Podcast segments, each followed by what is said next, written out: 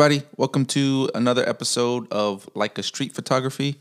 I'm Ricky, and today's guest is Marcus Valderrama.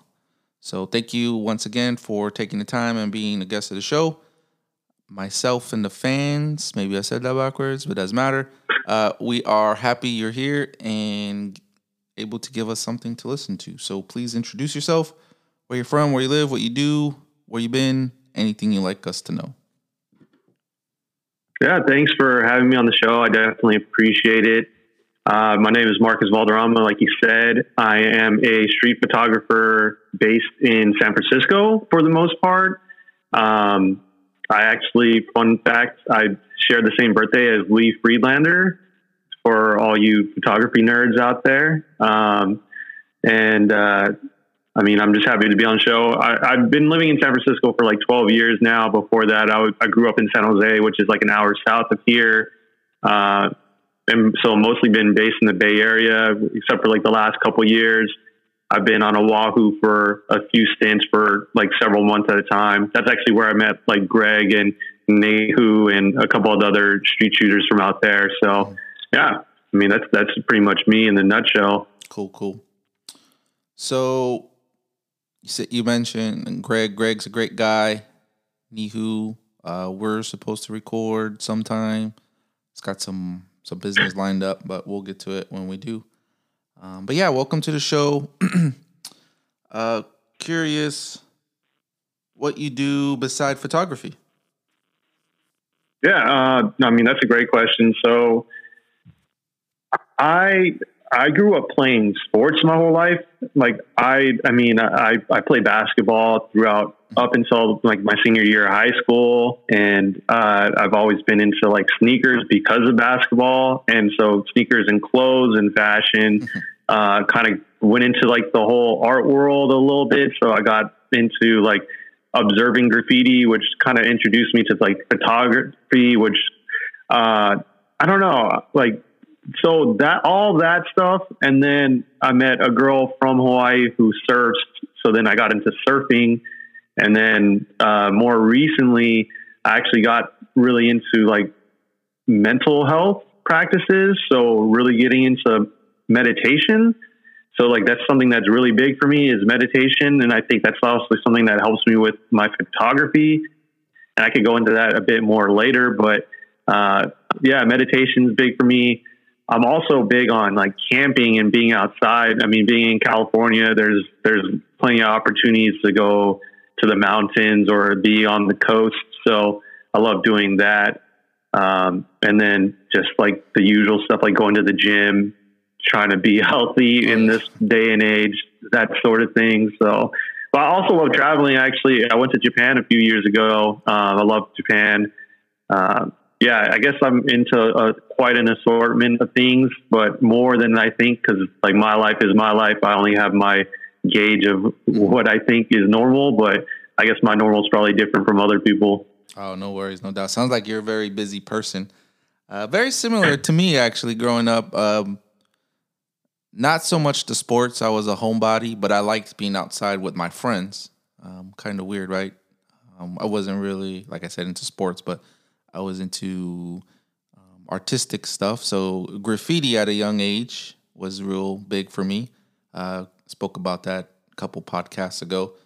And that was something that really consumed my life for many years before I got into um, graphic design, which I went to college and got a degree in, and I never use anymore, except for when I need to use Photoshop and design something for my business. But I wouldn't say it's a wasted degree, but it's I kind of waste, and I'm still paying for those student loans. Um, student uh, loans I are criminal. You, man. Like, uh, yeah, they suck. Um, just let you know, I, have graduated from college in 2006. I'm still paying paying my student loans. I got screwed over. It's a long story, but I don't need to go into. Uh, and yeah, out of graphic design, I joined the military and got into photography. And I always sorry for a long story, but I'm just saying like I've always sought like artistic directions outside. So yeah, that's great. Um, just curious because you you said you were going to Hawaii. Um, were you going there for just like photography purposes? Oh man, I, I wish. Uh, so I mean, just because like, so my line of work, I work in tech in San Francisco. Yeah. And, uh, my girlfriend, she, like I should mention, she's from out there originally. So we were fortunate enough to like go out there during the pandemic. I mean, we, we, San Francisco is known for, it's notorious for its high rent prices. Yeah. And uh, at the time, we were living in a small one bedroom loft and we were both working from home. So we were just packed like sardines in a can, you know, like we were just, we were both taking Zoom meetings like all day and like it, it just wasn't ideal. We just didn't have space to really stretch out. Um, and so we were, we just made a decision to go like be with her family. Yeah. Um, and so originally it was supposed to be Leica five week trip and then it ended up stretching for me three months, for her four months. Um, and that's kind of how it all started, um, which actually was really good for my photography because, uh, and like I bought my first like a January of 2020 and I was shooting photography before then. I was shooting street photography before then, but like that was my first Leica. I got the Leica M6. I bought it off a friend of mine for a really good deal. Um, and so like I was only able to use the camera for a couple, really only like a week before I realized I needed to send it to get repaired. Um, which was like a bummer. And then I got the camera back like early March 2020, right when lockdown happened in the Bay Area. Mm-hmm. Um, so once I finally got my camera back, I couldn't shoot it at all, and I was just pretty bummed out overall because of that. Yeah. Um, so once we went to Hawaii, it just like opened up a whole world of opportunity, just because uh, the cases were like so low there back then, especially on Oahu, and like they're they had the quarantine for two weeks before you could go out and do anything, so that deterred tourists from coming out. Um, so, I mean, and also the fact that my girlfriend is from there, I got more of a local perspective of places to go, things to see. So I was able to go out and shoot a lot more than if I was to stay in San Francisco. Mm-hmm. Uh, that's also where, like, coincidentally on that same trip, I met Greg. Uh, we ran into each other, like, both, I guess, dropping off film at the local lab out there.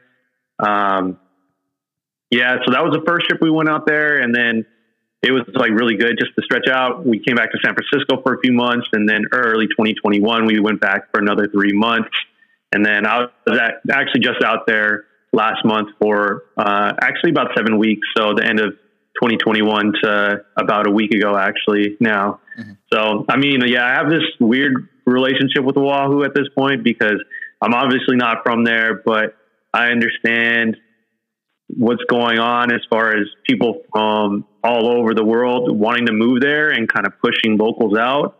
Uh, so I kind of have this weird like place in like my heart in my mind about like staying there for extended periods of time. It's like I want to make sure I'm pumping money into the economy. I'm shopping at local places.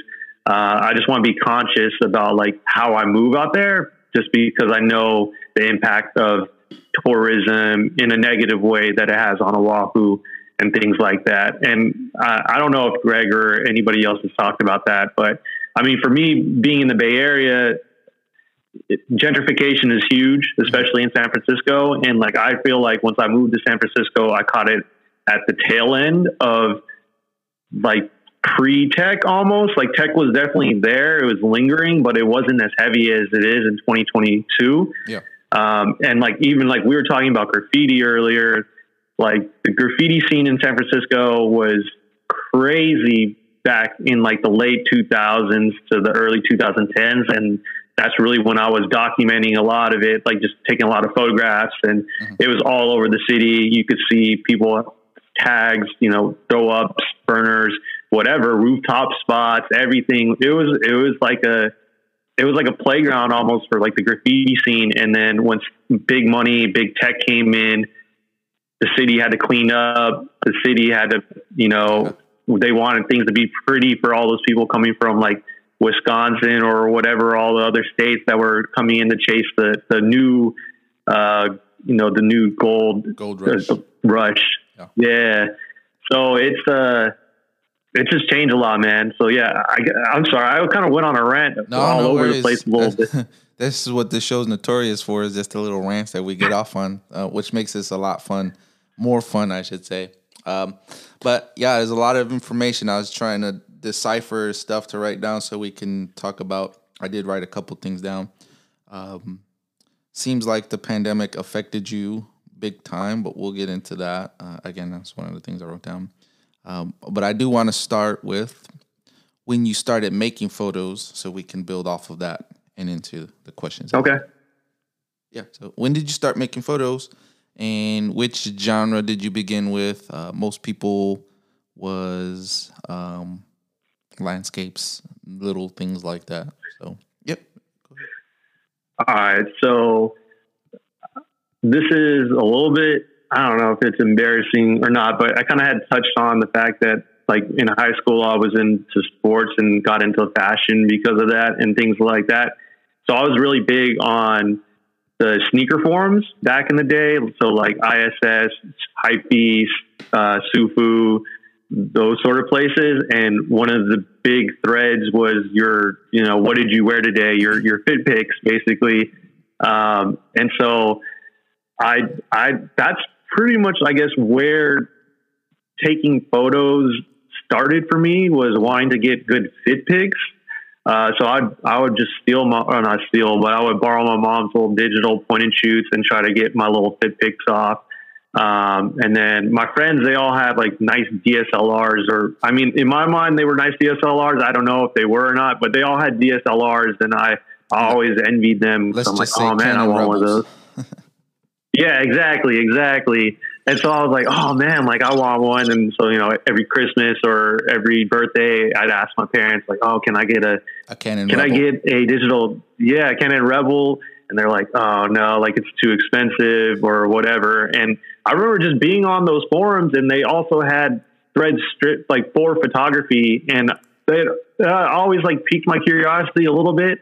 Uh, but I never took like photography in high school or anything like that uh, I just always was interested in what the photos looked like. And even during that era, blogs were really huge. Like not even just like photography blogs, but just blogs in general uh, for like fashion or music. And like you know, you need pictures to go with the words on like really good blogs.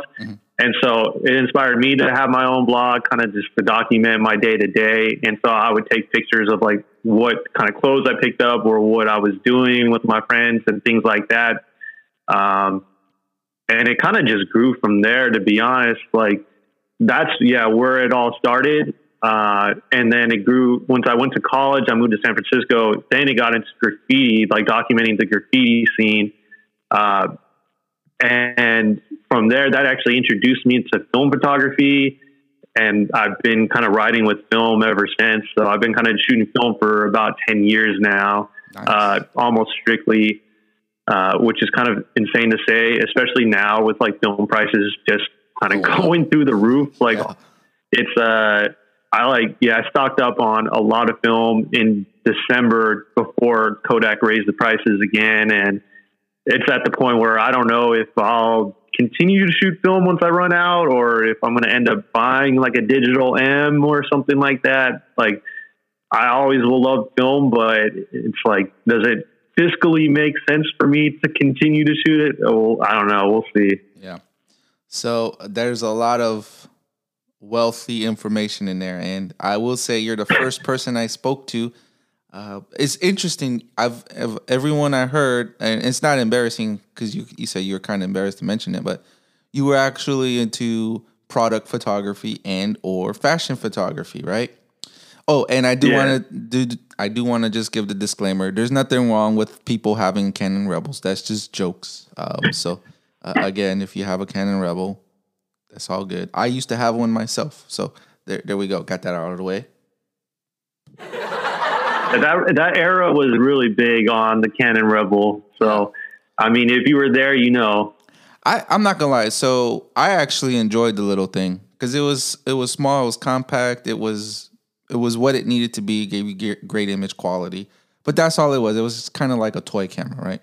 Again, nothing against people who have rebels. If you shoot with a rebel, I'm not insulting you, so don't take it that way. Uh, blogs, you mentioned blogs, so I want to say that. Uh, I've also went through my blog phase because I like writing, right? I like words. I like to learn. I hate reading. This is the ironic part. I hate reading, but I like to write.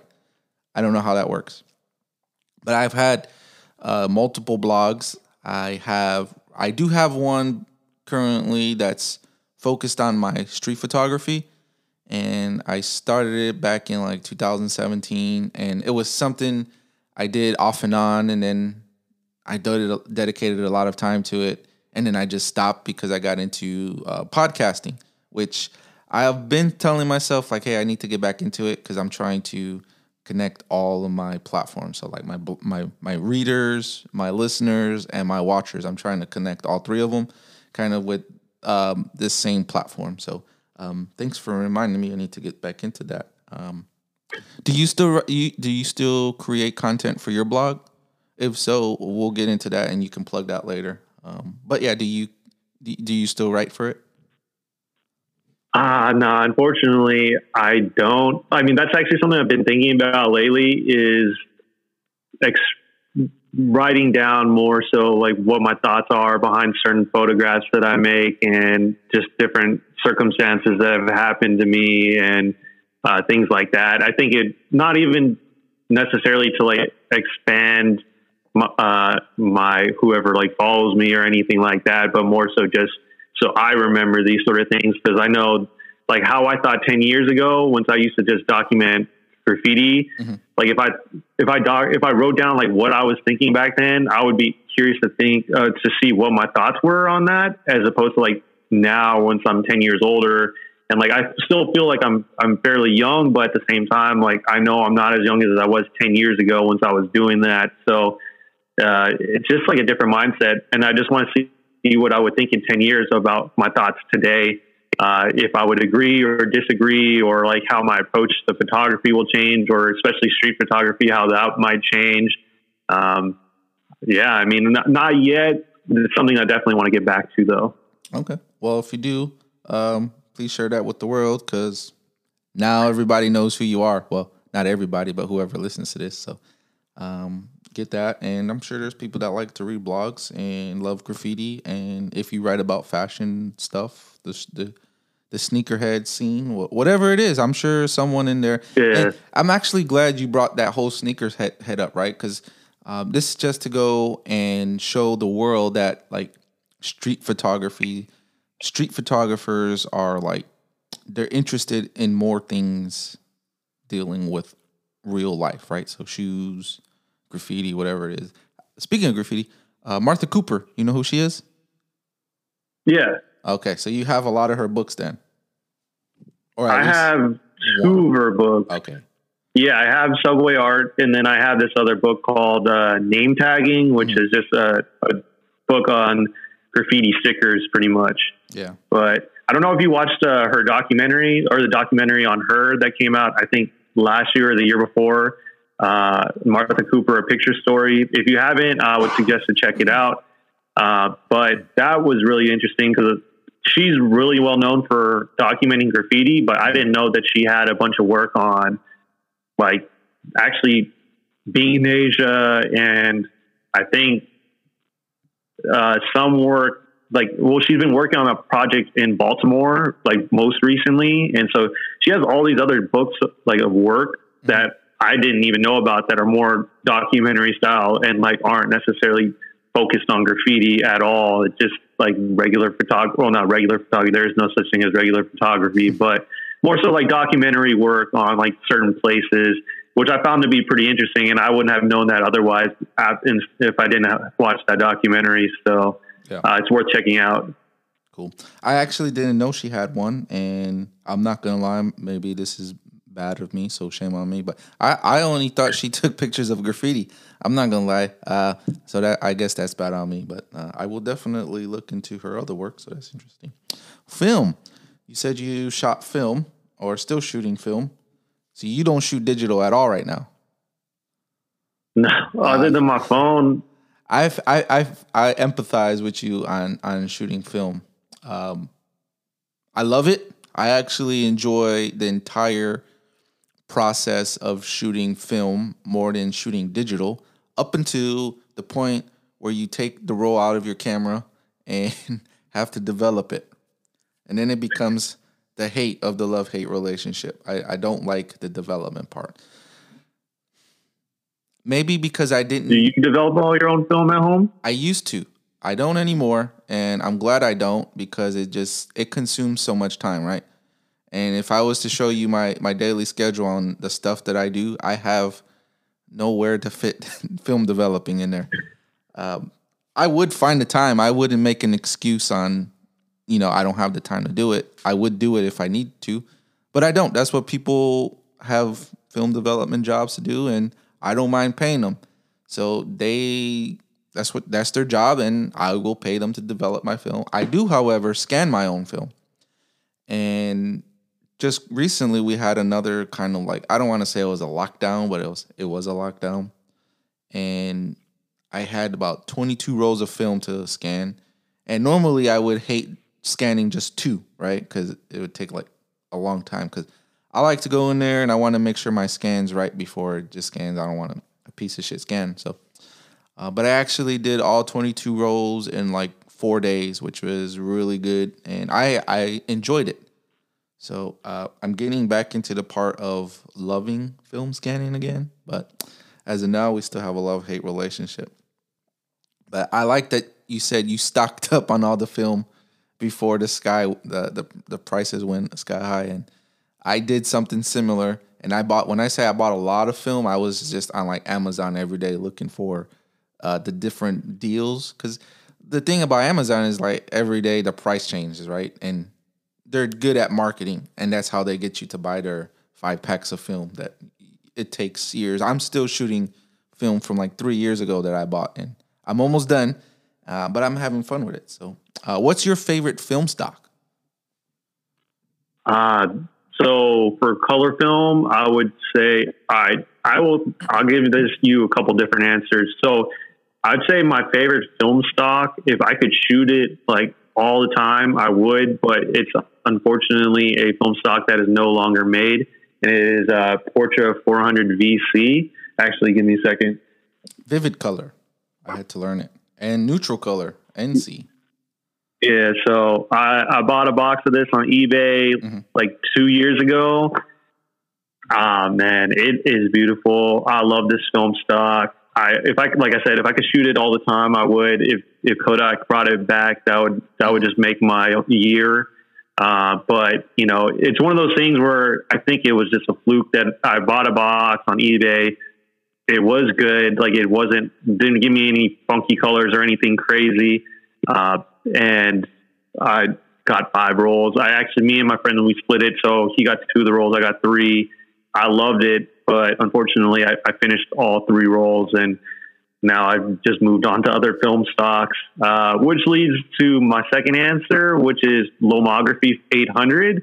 Um, I feel like it's a pretty, it has like a lot of, it's a wide range of what you can do with that film. Mm-hmm. Uh, you can shoot at box speed. You can overexpose it by two stops. Um, I love the colors of it.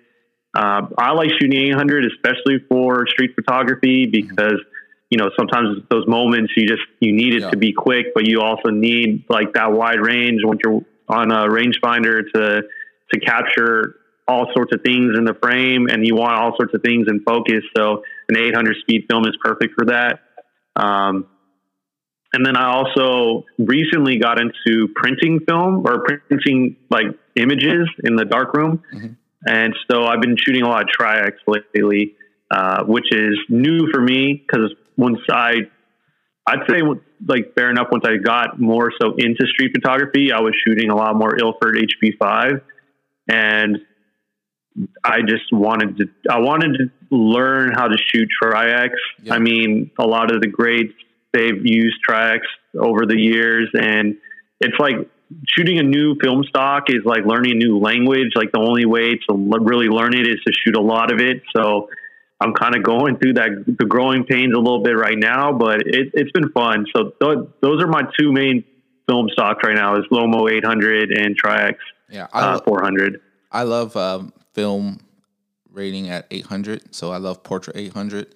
Um, but going back to the Portra VC, uh, I I read because this is when I was trying to, you know, uh, experiment with shooting film stocks, and I've I've shot a lot of film stocks out there just because I wanted to see what they look like, more like test, which is kind of fucked up because like I spent a lot of money on really good films that I just shot like a fucking weekend shooter, like oh, and Yeah. uh, for me, it, I'll get into that story, but um, what I read about the Portra is they actually combined the VC and the NC, and now it's just Portra, right? So it's that's why they don't Yeah. make it. It's kind of blended.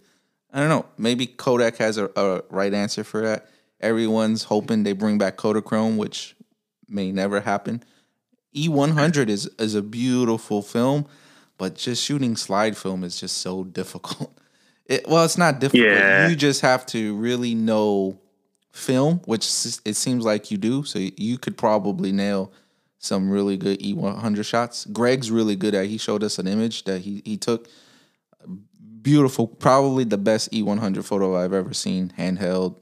On and yeah, um, but HP5 is great at 800. So it's probably the cheapest black and white film you can get, and you can push it really fucking far, far on as far as what speed you shoot it at.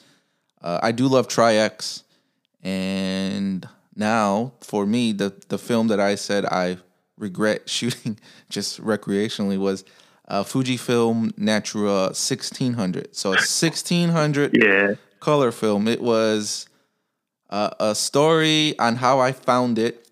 It was right around the time where I didn't know anything about film when I got into it, but from just reading it, it was the the year where they discontinued it. Right? I don't like Fujifilm for that. They they make all these really good film stocks and then they discontinue them, like Pro 400H. Their best film, and now Yeah. can't can't make it no more. Now they're just doing the little budget 400 Superiors. But I found it at this small little shop in Tokyo. You've been to Japan, so like camera shops are everywhere. They have film everywhere. And they had a box of three, 36 exposures for about $9. And I only bought one because I didn't know much about film. I Oh, didn't Man. I didn't know color renditions. I didn't know grain. I didn't know any of that, right? And you know, looking at some of the results that I actually got a really good picture on, like I was like, man, this is a film I should have shot more, more. You know, took a little more time and care to, of putting some some thought into what I was gonna shoot, but uh, I'll never get that opportunity again. I did see some on eBay for like sixty five dollars for one roll, and I was like, it's a a good film, but it's not sixty five dollars worth. So uh, I will. Yeah, I will. Uh, I will admit, one of my uh, my buddies, he had a bunch of Natura, uh, just like on ice, and he, I, I don't know if he was like out of a job or what was going on, but he's like, he messaged like a group of us. He's like, hey, I have this film stock. I'm gonna, I'm willing to let it go for you all, uh, to you all. It's going to be like fifty five dollars roll, and I was like, you know what? I don't know if I'll ever shoot this film stock. Like, let me just buy one roll. And so just chilling in my freezer right now. Um, I, I don't know when I'll shoot it. Like, I, I actually was talking to my other friend who also bought one. He's like, I think the only appropriate place to shoot it is if I take a trip to Tokyo. Like, Yeah. I would want to shoot it there with like all the lights and everything. And I'm like, that's a good point. Maybe, maybe that might be it for me. I don't know. Until then, it's just going to sit in my freezer. Well, if you don't want to shoot it, I will buy it from you now. Because and your friend, you can let him know I will buy it from him, uh, and you can send it to me. Uh, I do have a U.S. mailbox, so. But anyways, that's jokes. If you go to Tokyo, you got to shoot um, Cinestill 800 at night, just because Yeah. of the halations. Uh, it's amazing if you can nail it. I, I still can't master it because every time I, I try to shoot it at night, it's always raining and I'm trying to get under. So, anyways, uh, Yeah. dark, dark room printing. What what made you get into that? Oh man, I, I it's something that I've been curious about for a long time. Uh, especially once I started developing my own film, I was so the place where I go to develop my black and white. It's uh, it's like a community lab, and so you could go there and you can develop your own film, your black and white film, and they offer all the chemicals for free. they have a dark room to go print. And so I would just go there and just develop all my own film because I mean, it was just cheaper than taking it to a lab. And I, at that time, I really was trying to shoot a lot and just like progress a lot faster. So in order to do that, you have to shoot a lot. Mm-hmm. And so I, I would always see people coming in and out and like looking at their prints. And I was always curious about it, but I never did it myself because I didn't have anybody teach me. And then I also wanted to take a class there, but the classes would fill up really fast. And pretty much right before the pandemic really happened, one of the guys who works there was like, why don't you print? Like you're here all the time. Like, why aren't you printing your work? And I'm like, I, I just don't know how to print. Mm-hmm. He's like, dude, just go watch a YouTube video and go mess around in there. Like, if you have any questions, you can ask me. You can ask like any of the staff. Like, we'll have, we'll answer the questions for you. Like, we know who you are. Like, you're here all the time. And I'm like, oh, okay, for sure.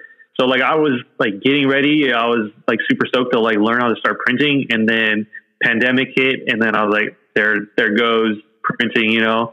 Um, and then it wasn't until recently, like I'd say November or October of last year, uh, one of my friends, he he actually went to a dark room printing class once he spent the summer in New York, so he learned how to print and uh, he kind of just taught me how to do it. And then after that, like my first time printing, like I knew what images I wanted to print just because I had all that black and white HP5 photos I took. Mm-hmm. Um, and I was just like, I was hooked after that. And it just, it's, it's just a, it's a beautiful process, you know, it takes a lot of time and like, it's also made me more thoughtful in the, the things that I photograph, especially black and white, because yeah I will often think like, do I would I want to make a print of this? Like, how would this look printed as opposed to like, how is this going to look on a phone screen or how is this going to look on my website?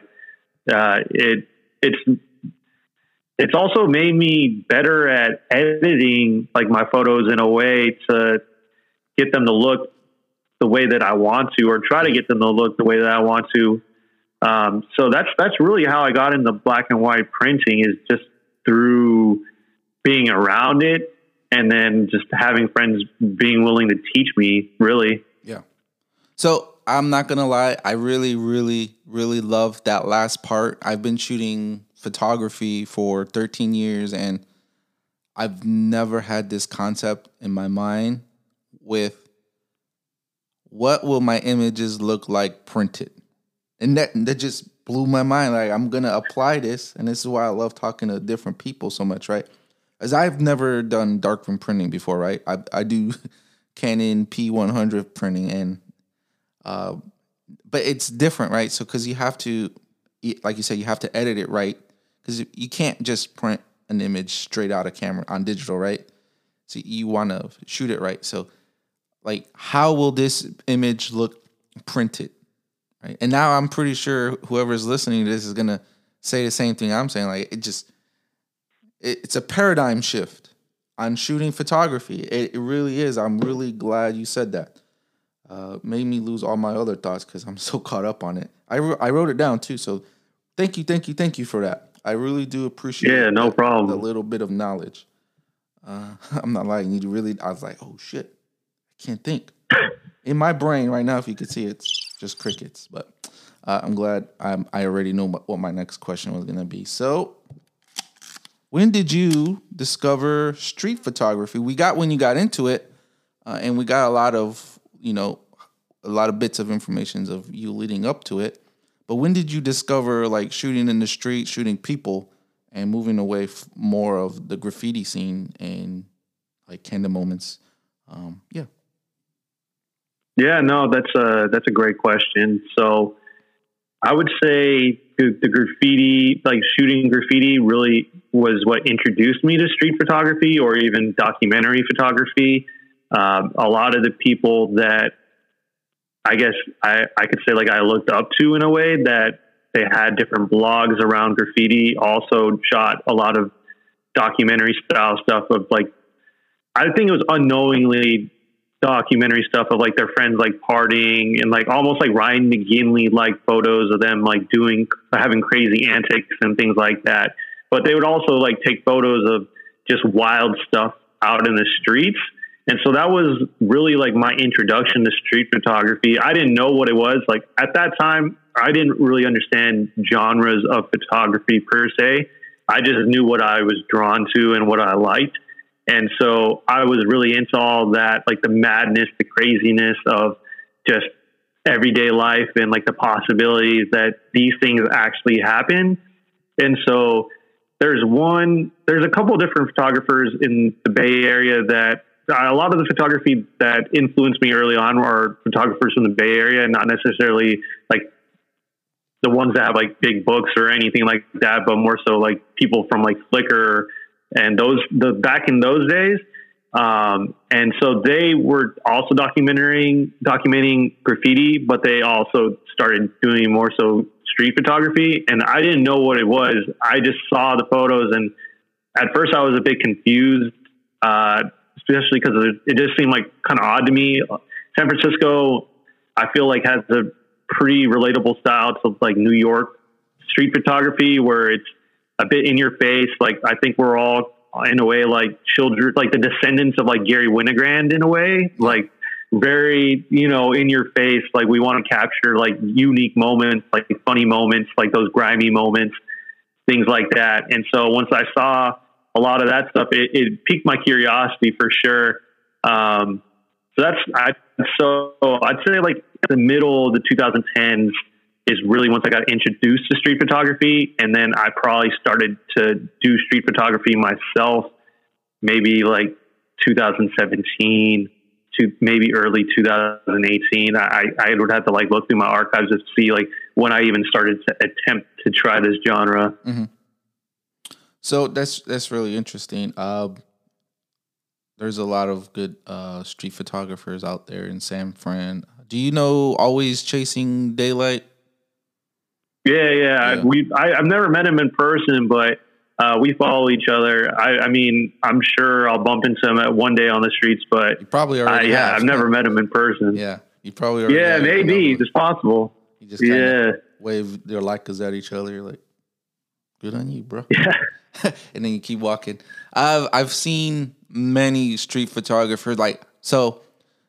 This people might might laugh at me when I say this, but I, I'm an asshole when it comes to certain things, right? Like when I'm in the zone, street photography, I, am focused on it, right? So like if I see you shooting street and you're on the other side of the street, I'm just gonna I'll, I'll acknowledge you, like go on, but I'm gonna continue shooting, right? So I won't necessarily approach you and talk to you about photography unless we're like, you know, paths are crossing and you're close, and we just kind of happen to share that moment where you catch eyes and you're like, oh, you have a camera. You're a street photographer.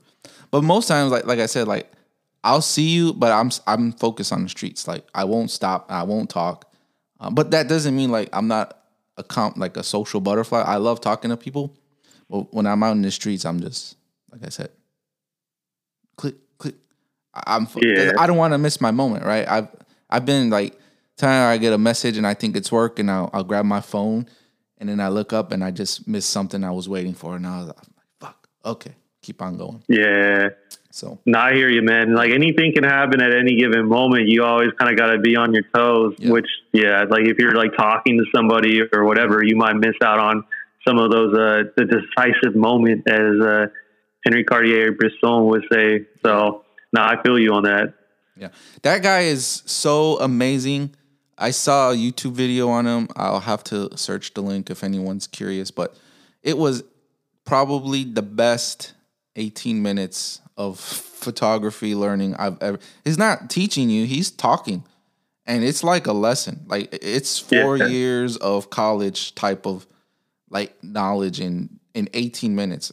I'm still trying to comprehend this. I wrote it down and the stuff that he says, how he says it, you can see why he's the greatest and his his thought process and he's he's a beautiful mind. I, that's all I can say. Very beautiful. Like yeah, people really like. Don't just look at his photographs. Actually study the man. Right. Like listen to his interviews. Everything he has to say. Like he is amazing. Truly, truly amazing. So. No, uh, I agree. I I uh last like towards the end of last year, I was curious because like I. I've, I've seen you know one of some of the more famous photographs of his, and I always thought like, okay, this is this is really good, but like, why? What's like the hype around him, you know? So I just I went on IG and I was like, hey, does anybody have this book like that I could just borrow? Because the prices on Amazon are crazy for it, even for like the reprinted copies of the decisive moment. It's like yeah. 500 bucks. And I was like, I'm not about to pay 500 bucks for this book. And luckily, one of my buddies he's like, yeah, like I, I actually have it. Like you can borrow it for however long you want. And so once I finally got the copy and I started going through it, I was like, okay, like I get it now. Like I can, under, I understand like the hype around him. Like he, he lives up to the hype. He is that good. Like it's crazy. Like his compositions are just like next level. Yeah. Um, it, it's wild. It's wild how good he is. So so if you see his photos, and like I was saying, like he's more than just a great photo taker. Like he, his words, his his brain in general is just is amazing. I, I, I don't know if you've seen any of the videos on YouTube. Just start searching them and listen to him speaking. Like I said, like your those 18 minutes, you will come out with more information and, and more inspiration and more feelings towards street photography than anyone has ever taught you. Like, yeah. Um, so it was a, a a great uh, what is it coincidence that I found it and now here we are talking about it. Uh, I do have I've been looking for the decisive moment. I see it, and again, like I can afford five hundred dollars, but um, I don't feel comfortable buying five hundred dollar book just to leave it on the shelf, right? Like, yeah, it's it is worth five hundred dollars, but for me, I just couldn't do it. But I did buy one of his other books. It's called Photographer or Photograph, something like that. It's really big. It's like that fucking big, right? And it's kind of like a compilation of all his photos. Um, so that would be a different route if you're looking to get a Bresson book. Uh, I would recommend it, and yeah, I, his work, his him just him as a person, overall everything 100 all the way right, five stars, Michelin star chef, everything. So yeah, yeah, 100 percent. Um, so when you began shooting street photography, was it with a Leica or was it with that Canon Rebel where you're doing your flat lays? Sorry, I got. Uh, so I would say no. You're good. You're good. Uh, I uh, I'd say the first kind of cameras I shot with were like little point and shoot like mm-hmm. film cameras. So like the Olympus XA2 was like a camera I used for a long time, and then when I felt like I needed to get more like quote unquote serious about my gear and like the so I started using like an SLR, like an old Nikon SLR I have that my dad gave me. Mm-hmm. And I was using that for a long time, but it made me almost uncomfortable like being out in the street with it because of like how loud, you know, that mirror slap with an SLR is completely different from like the silent shutter of a, of a Leica, you know? And so like the types of photo I would try to take street style photography photos, but I just couldn't, I wasn't making the photos that I wanted or like the photos that I liked from other people, like that I was trying to replicate almost in a way. And so I was like, I got to get a rangefinder. And so I, I, eventually graduated. I got a, or graduated, however you want to put it. Uh, I got a Contax G1, mm-hmm. which is a rangefinder, but it's, it's, you know, it's auto focus, auto aperture rangefinder film camera. And it was cool. Like I don't know. It just wasn't for me. There's something about the camera just threw me off. I, it was like a 45 millimeter. I know you don't like talking about gear, but the 45 mil, millimeter lens on it, just yeah, it just I don't know. Something about it just I wasn't really feeling it too much, and so uh, coincidentally, like I I quit drinking like uh, September of 2019 and once I stopped drinking, I was like, I need to get more focused on like getting my money right, just like focused on getting my health right, and like also wanted to focus more on my art and just like getting more serious about art in general. And so I was actually talking to my like oh, I, this guy I follow. We follow each other on Instagram. I've never met him before. He's like lives out in Baltimore, and we were just talking about gear. And he's just like, yeah, like I'm I'm saving up to buy a Leica, and I was like, oh, really? And I was like, man, that never crossed my mind that I could actually ever afford to buy a Leica. But once I quit drinking, I had more money in my pocket because I wasn't blowing it on at the weekend at bars or whatever. So I was like, well, I actually have way more money in my pocket. Like maybe if I save up, I might actually be able to afford it. And so like I pretty much hustled for like the last like four months of 2019. Mm-hmm. And I was like, like I was buying like Supreme and reselling it and like doing all sorts of stuff to like try to be able to afford a, uh, a Leica. And then coincidentally, my friend, he was selling his Leica. Uh, and I was like, yo, like if you wait like a month before you sell it, like I will buy it off of you, but you just gotta give me a month to like get the last couple paychecks in or whatever. Uh, so yeah, it, it, took me a while to to finally get a Leica, but once I did, it was a game changer for sure. Yeah, you, you got it at the right time because I swear, like right at right January 1, 2020, that's when M6s are now going for $5,000 now. It's ridiculous. Yeah, it's crazy. When I got the M6, it was like 1300 So that's, that's yeah. it's a big jump. I've seen them for 8000 just a regular classic in Tokyo. So, um, and not even special editions. So, that just tells you where they're going. I like to yeah. think like Leica's the new Bitcoin. I, I say that a lot, but yeah, it's near that. But so the question when when it was kind of is coming full circle now is to to ask how do you feel Leica has improved your street photography, right? So you, you started off with which I did have a Contax G1. I actually bought the G1 and the G2 together the same day because in Japan you can find them in your local corner store because that's where they're at. And I got them. But it doesn't matter how much I got them for, but I had them. I never used the G1. I actually ended up selling it, uh, but I still have the G2, and it was it's a it's a novelty, right? It's a great camera. It's very capable, but it's it's mindless. And what I mean by that is like when you shoot film, you want to control the process, right? Unless you're shooting with like the little compact point and shoots because that's their their purpose. But if you're shooting with a rangefinder, you want to be able to control everything, right? Essentially, the G2 is just a digital camera version on film. And and I'm I'm telling you off experience, like it was it was really fun to shoot. I have really great images that it produces.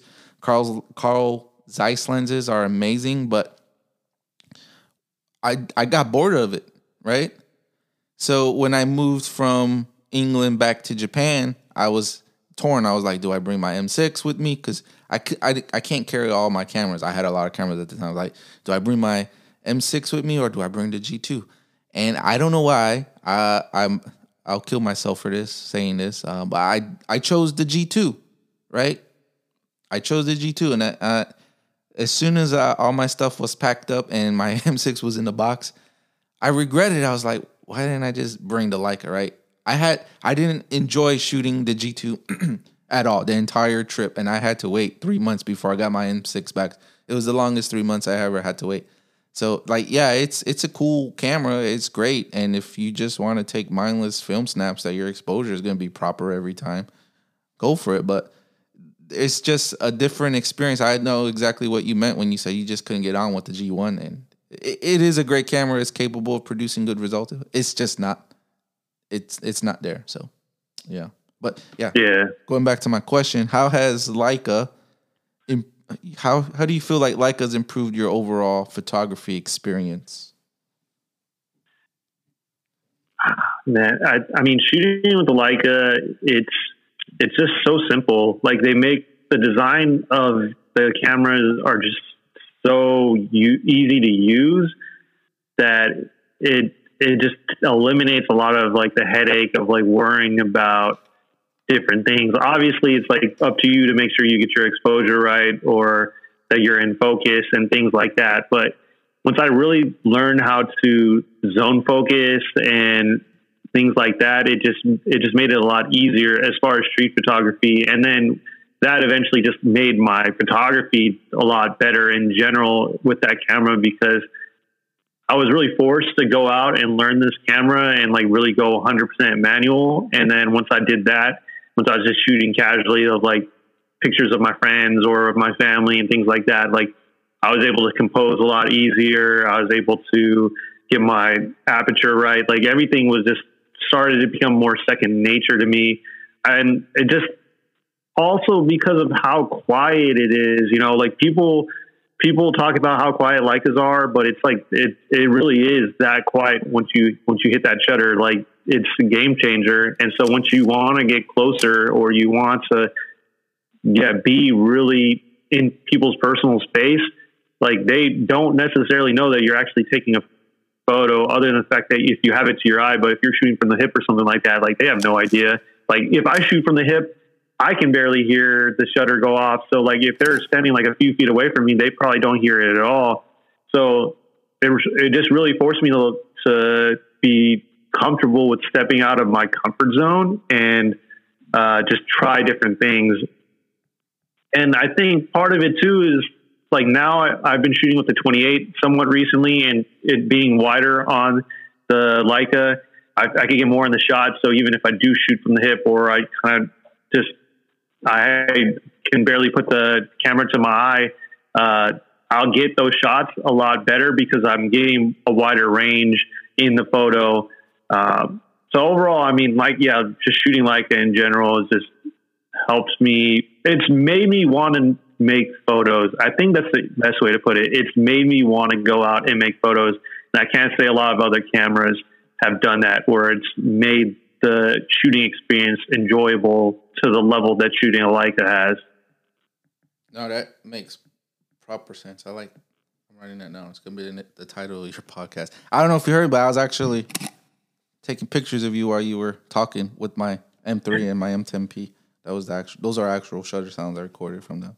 But yeah, so it, it is it is quiet, and I do love it, and it does force you to make better photos. Everybody I spoke to, it leads up, and they always say the same thing. Like, Leica has made me become a better photographer. So we know the outcome, right? But I I like to know how. So you answered all those questions. So so thank you for that. Um, now let's go ahead and get into your socials. So uh, I said earlier you can plug your blog, but any social media you use, websites, anything you like us to know that you have, feel free to plug it, and then we will discuss a photo of yours I selected. Yeah, so uh, right now I'm on Instagram, so at Macvaldee, M A C V A L D E E. Uh, that's my personal account, uh, my photography account. Uh, and then I also help run a page called Bay Area Film, so B A E A R E A F I L M.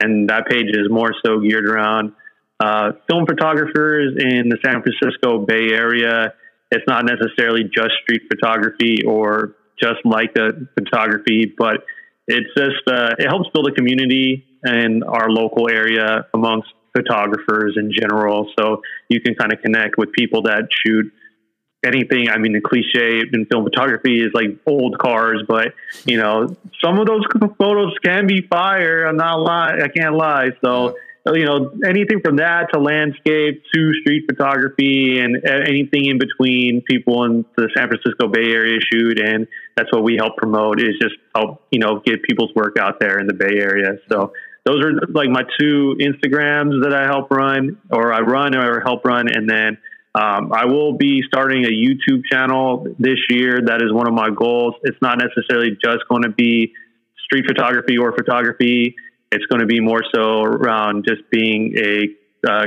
creative uh, in 2022 and beyond. So, I mean, I also paint. I haven't painted in a while, but it's something that I do enjoy. And then, uh, you know, just all sorts of random topics. So those are like the my, my main uh, like socials. Uh, like you mentioned, I have my website marcusvalderrama.com. Uh, you can check out my work there. I'll be starting my blog up again soon enough uh, that's it. I think I don't. I don't have TikTok. I don't have Twitter. I don't have anything else like that. So uh, uh, that's that's all I got for now. Yeah, I'm too old for that TikTok stuff. Even when Snapchat came out, I was like, "What is this? How do you use it?" And like all my coworkers and, and my family was like, "You don't Snapchat," and I was like, "I I live you know 35 years without a Snapchat. Why do I need Snapchat now?" Right? So, uh, yeah. Yeah. So, um, I like how you said you're building the community with the film. Uh, I, it's really important. No matter what camera you you, any person decides to shoot with, it, it's great that you can still make great art, great photos. So, um, good you good for you on that. I will say because I I um I have my own personal, but I also have the the Leica SPC Instagram page, and I'm the only one that that manages it. So uh, I have this thing where I only do spam posts once every two weeks because I get tagged in it so often that if I was to just you know stop and upload the, the photo I get tagged in all the time, it, it would take me probably two weeks to get to the next photo. There's, there's so many now that it's actually yeah. coming in, it's, it's growing up. I remember when I started using the tag, there was I was the first one I created the tag, but I would always look at it and it would say under 100 photos, under 100 photos. And now I'm like, oh, it's over 100 photos. So I'm waiting for it to get to 1 million photos, however many years, but hopefully it gets there. Goals. I also plan on starting a YouTube. I actually, I don't know why, but I didn't start recording the video for the Zoom. Uh, and I was like, oh shit, I, I didn't record it. So uh, that's going to have to start at another day, but getting the audio. So get on that. Um, yeah, but go check him out. Support him. He's he's got a really good eye. Everybody, Mark Macvaldee. Sorry, I said Mark. Uh, Macvaldee. That's all good. Uh, and we're gonna discuss this photo because it's it's interesting. Um, so I want you to tell me what you remember about it, where you took it, anything. You, yeah, essentially whatever you, you remember about taking this photo, and then I'll I'll give my my opinion on why I liked it and why I selected it. Yeah, for sure. So uh, I believe the photo we're talking about is the one of the guy feeding the bird. It is. Um, yeah. So that photo was taken last November. Like I think the first week in November. My my friend Jerry, who doesn't really he doesn't really shoot street photography. He's more into like nature and landscapes and stuff like that. But you know, we're friends before photography, so he's like, "Hey, let's go shoot on Saturday." like, yeah, like why not? Let's go. And he's like, yeah, let's go. Let's go down to Santa Cruz. Uh, I don't know if you're familiar with the like the geography of the Bay Area, but Santa Cruz is probably like an hour, hour and a half south of San Francisco.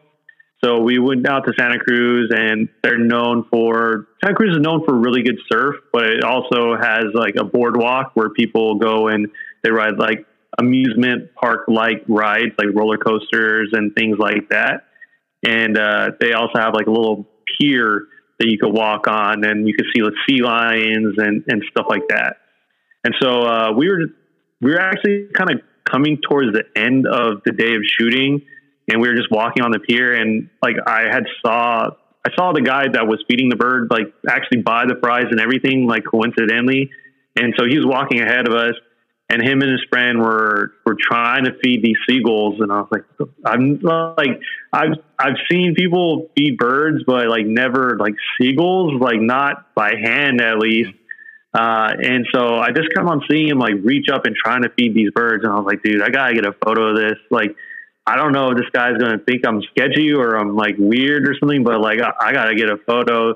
And so like I got like a couple different angles. Like I got one from the back but I was like it's you know in street photography like you can only get a photo of a back look so good. It's not going to tell a good story. Like you want to get people's facial ex- expressions and so like i went around and he was still trying to feed these birds. And so like i got one from further a little further away and i was like let me just let me get a little bit closer. Let me keep and i kept on trying to just get a little bit closer. And the guy never said anything or he, I, he didn't even know maybe that i even existed or he didn't care or i don't know. But I was just trying to get close and I was just trying to get the moment where the bird like snatches it out of his fingers. And like I I was like that close to getting it. Um, but I still like the photo regardless. Like I think it's just like a kind of a weird moment. Like you have this guy just reaching up in the sky trying to trying to feed this bird and you have other birds like kind of surrounding that one bird and it's like all sorts of madness going on at once.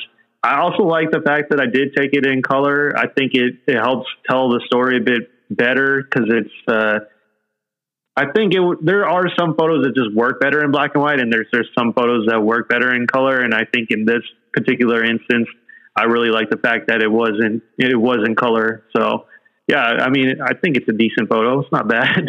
It's actually a really good photo, and I, I don't care like many photographers couldn't even pull this off. So the fact that you got it is really good.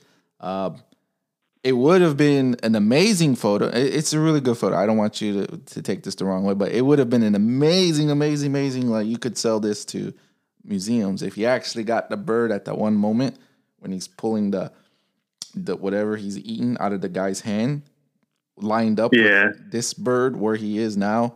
Uh, because what it looks like is the man's feeding the bird and the bird's feeding the bird on top of him. So that's Ah, that's why th- for me this I I didn't notice, but it's actually just the birds flying together. But if if you look at it, it's like the bird on top, his mouth's on the wing, which is emulating him feeding from the man. So it all connects. oh yeah, it's a good point. It all connects. And and like I said, if- Yeah. if you would have got it when the first bird is actually taking the food, it had just been a straight line. It would have been amazing. But it, it, I'm not taking nothing away from this photo. I know how hard No, it is no, to it's all it. good. It's all good. But yeah, like I saw this and I was like, that that's a hard shot to get, right? So like anything with moving subjects on film and exposed properly takes a lot of skill, and that just goes back to your ten plus years of shooting film. Um, I've been shooting film for about I would say four years. Not dedicated because I do sh- I do switch between digital, uh, and I'm barely pro like learning to expose the way I, I want to. Right, not that I couldn't expose properly, but now I'm getting to the point where like I know what what I need to do to get the optimal results that I want. So, film it takes a lot of time and a lot of practice. Going back to the first ten thousand shots are your worst. So Yeah, exactly. yeah, that only counts on film because film is a slower process than digital. Because you could take ten thousand photos in a minute. Not really, uh, but yeah. So that is amazing photo. I'm sorry, I'm so looking. What film was it, by the way? Was it Portra? No, that was a Lomo 800. Wow. I'm not gonna. I- Yeah. I've never shot Lomo 800. Uh, that's probably the only film I do want to shoot that I've never shot. And It's a, it's a, I mean, it's getting pricier now, but it's still cheaper than Portra 800. Uh, like I said, you could expose it at like 400 and get like even brighter colors. Yeah. It's a great film stock. I, I definitely would recommend it. so, of all the the reviews I've heard of Lomo 800, this doesn't look like Lomo 800 at all. And now I know why people gravitate toward this more than the Portra 800 because just by looking at it right here, I thought it was Portra or at least a Kodak. It, it does get some Yeah. some Kodak color vibes. I like it. I like it a lot. So now Yeah. I mean, Amazon, I'm been doing some Yeah. if you still want to sell me that Natura, I will buy it from you. So um, I got to hold on to that one. I got to hold on to that one. don't don't don't do that. Yeah, you want to shoot it. Shoot it. Take. I'm telling you now. Like take your time. Shoot it properly. 1600 speed is perfect. Doesn't matter. Get some half in some overcast, half in some harsh lighting. Really take your time on that roll because I'll tell you when you see it, it's beautiful. It is beautiful. I I I fucked up. It's going to be a sad moment when it's over, but Yeah. you know, oh, I'm looking forward to the day I do shoot it. When you load your M6, do you just do that super fast quick load method? Or do you actually? no, no. I- I'll tell you. So when I started, I would, I was, cause I, I didn't want to waste film. So I, I wanted to make sure it was loaded properly. I would take my time. It took me like four minutes to load a roll of film in the, in the M6. And then I started reading the manual and how it's designed. That quick load system, well, it's, it works 100%. Of, no, I shouldn't lie. It works 99.9% of the time. If, if you can actually get it in there properly, right? and you will get mm-hmm. at least one to two extra shots per roll of film if you if you load it properly with that quick load. Yeah, so one or two shots is a lot on film. Now, Yeah, with 100%. So uh, you you don't use the quick load. No, like uh so funny story. My one of my uh friends that I shoot with like really often, his name's Tofe. He's also he has also like an M6. Uh he we like there's a guy in the Bay Area, I'm not gonna say any names, but he has a YouTube channel and he actually did a video on the quick load system. And so Tofe, he's like, okay, like let me let me try this out. And he loaded it and he got a blank roll of film back, and I was like, "Yo, I'm never gonna do this method. Like, I'm not gonna risk this." But I, I do like.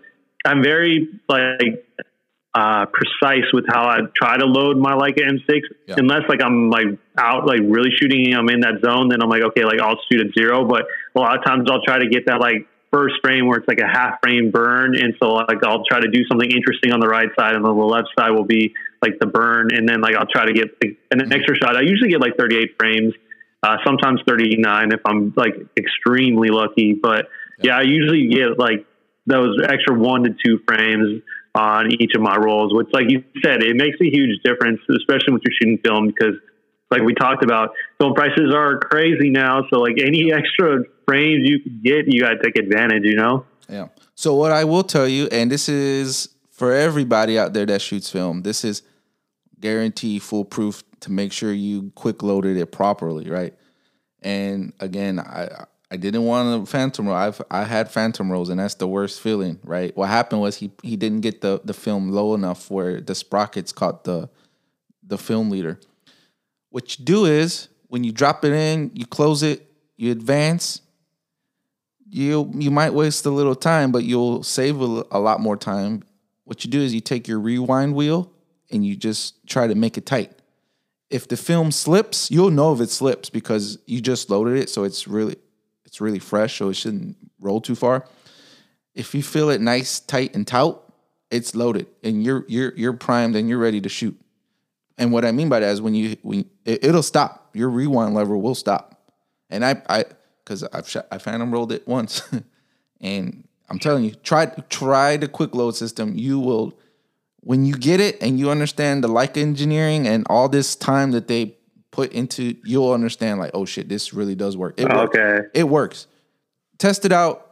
Go buy a, a roll of the cheapest film that you wouldn't care just to make sure you did grab it. But yeah, I'm telling you, you'll get that extra frame. Well, if you can get an extra frame now, it, it doesn't matter. But like when you're in the street and you want to keep shooting, that quick load, it'll save you. So all right, I'll give it a shot. But if I get a blank roll, I'm coming for you, my man. Nah, you won't because I just told but... you how to check.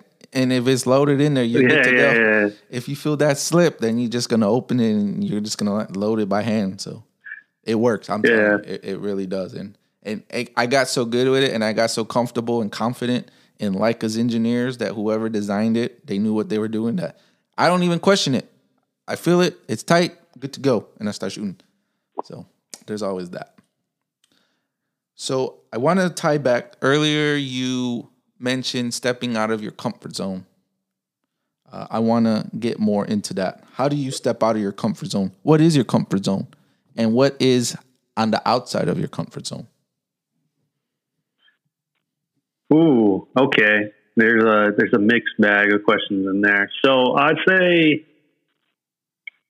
my comfort zone now, like I'm, is uh, I'm pretty comfortable with shooting like almost any situation. Like, uh, I've gotten to the point now where, you know, I will shoot whatever, like any situation, like unless it's I I I okay, I'll say this. I'll I'll start off with basically what I won't, what is not my comfort zone, or things that I won't shoot. Like I don't like shooting people that are like down and out. Like I don't like if people are in like a bad situation and you know that they're they they need some sort of help like mentally or physically um like I'm I'm probably not going to make that photo like that's just something that I'm probably not going to do not just and like I know some people do and there's there are people that have made like amazing photographs shooting that kind of stuff but it just like I I would just I imagine like if I'm in that person's shoe, like I wouldn't want my photograph taken.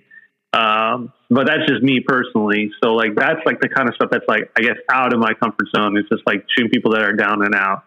Um, but as far as anything else, like I feel like it's kind of free game. Like if you're wearing like like I will I try to get close, but I I, I can never be like a Bruce Gilden. Like something like getting into people's face, faces and like using a flash that's out of my comfort zone too. Uh, that's something that I, I could not do. Like, he, like, and some people, obviously he is, uh, people have mixed emotions about him. Or there's he's very controversial, especially his earlier work is like some of it's like amazing. Like I got I re, my friends actually just gave me one of his books from Japan. Actually, the Cherry Blossom book. I just got like, it. I was, like some of like my best. Yeah. Yeah, that's a great book. Like the picture, one of my favorite, my favorite Bruce Gilden image is the one where the the two yakuza guys are are there and the guy's lighting up the other guy's cigarette. I mean, come on, that's yeah. that's uh, just something about it. But anyways, like I can never get to that level of just going around using a flash or something like that. Um, but I will try to get close, like to people. I'll try to take a picture, like as close as I can. But I, I'm still probably like a few feet away. Like I cannot get like directly in somebody's face. Like mm-hmm. also, like I don't know how I compose it. Like somebody would just have to have like a really interesting face for me to want it to do that in the first place. Um, how I step out of my comfort zone though is just like it it was a slow progress. I was not somebody who could was like once I got into street photography was comfortable. Like I'm I'm a non confrontational person by nature, uh, unless I'm playing basketball or something. But once I'm in my everyday life, I'm not. Like, I'm a non confrontational person. I don't really like get into.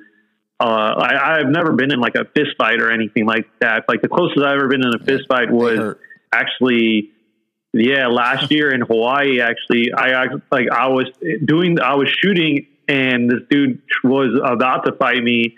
I was like, dude, like you're probably like 15 to 18 years older than me. You're like pretty, mm-hmm. you're like overweight. Like you don't look like you're in shape. Like I don't think you want to really be fighting me right now. But if you really want to get down, like we can. Yeah. Hit him in the but, throat uh, with your lighter. That, that, yeah, exactly. No, like it's it's uh, funny enough. Uh, I don't know if you've ever seen the documentary Everybody's Street, yeah. but uh, I love that. Movie. Yeah, Jill.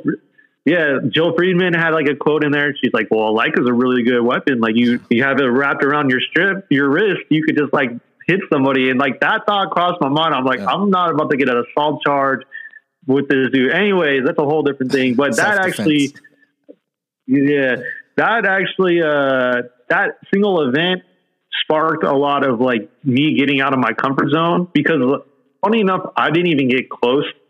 All right, let me tell the whole story so you can understand what exactly happened. So I'm in Waikiki. I'm just shooting street, uh, just like I normally would be. And I saw this woman and she was like directly outside the store and, and she had like one of those big sun hats on or like, and I'm like, okay, like that's cool. Like, you know, it's probably, it's kind of cliche maybe for Waikiki, but I want to get this photo anyway. And I, I saw her like sitting directly outside the doorway. I was like, well, with her framed in the door, it might make a good photo. So I'm walking, I like set up like all, like my camera to get exactly what I needed. And then like, so I walk by, I put the camera to my the viewfinder to my eye and I, I snapped the photo. And as soon as I snapped the photo and I was looking through it through the viewfinder, I knew it wasn't going to be a good photo. Well, I don't think it's a good photo. Maybe I'll share one day, but probably not, just because it, it brings back bad memories. But yeah. she had like a like a blanket or like a yoga mat or something, and it was blocking the side of her face that I took the photo of. And I was like, well that defeats the whole purpose of the photo. Like I wanted her in the door frame and for you to be able to see her. And so I like walked by, I just walked and I was like, okay, well that, that sucks, but it is what it is. And all of a sudden here, Hey, did you just take a picture of my wife? And I was like, oh shit. Like, here we go.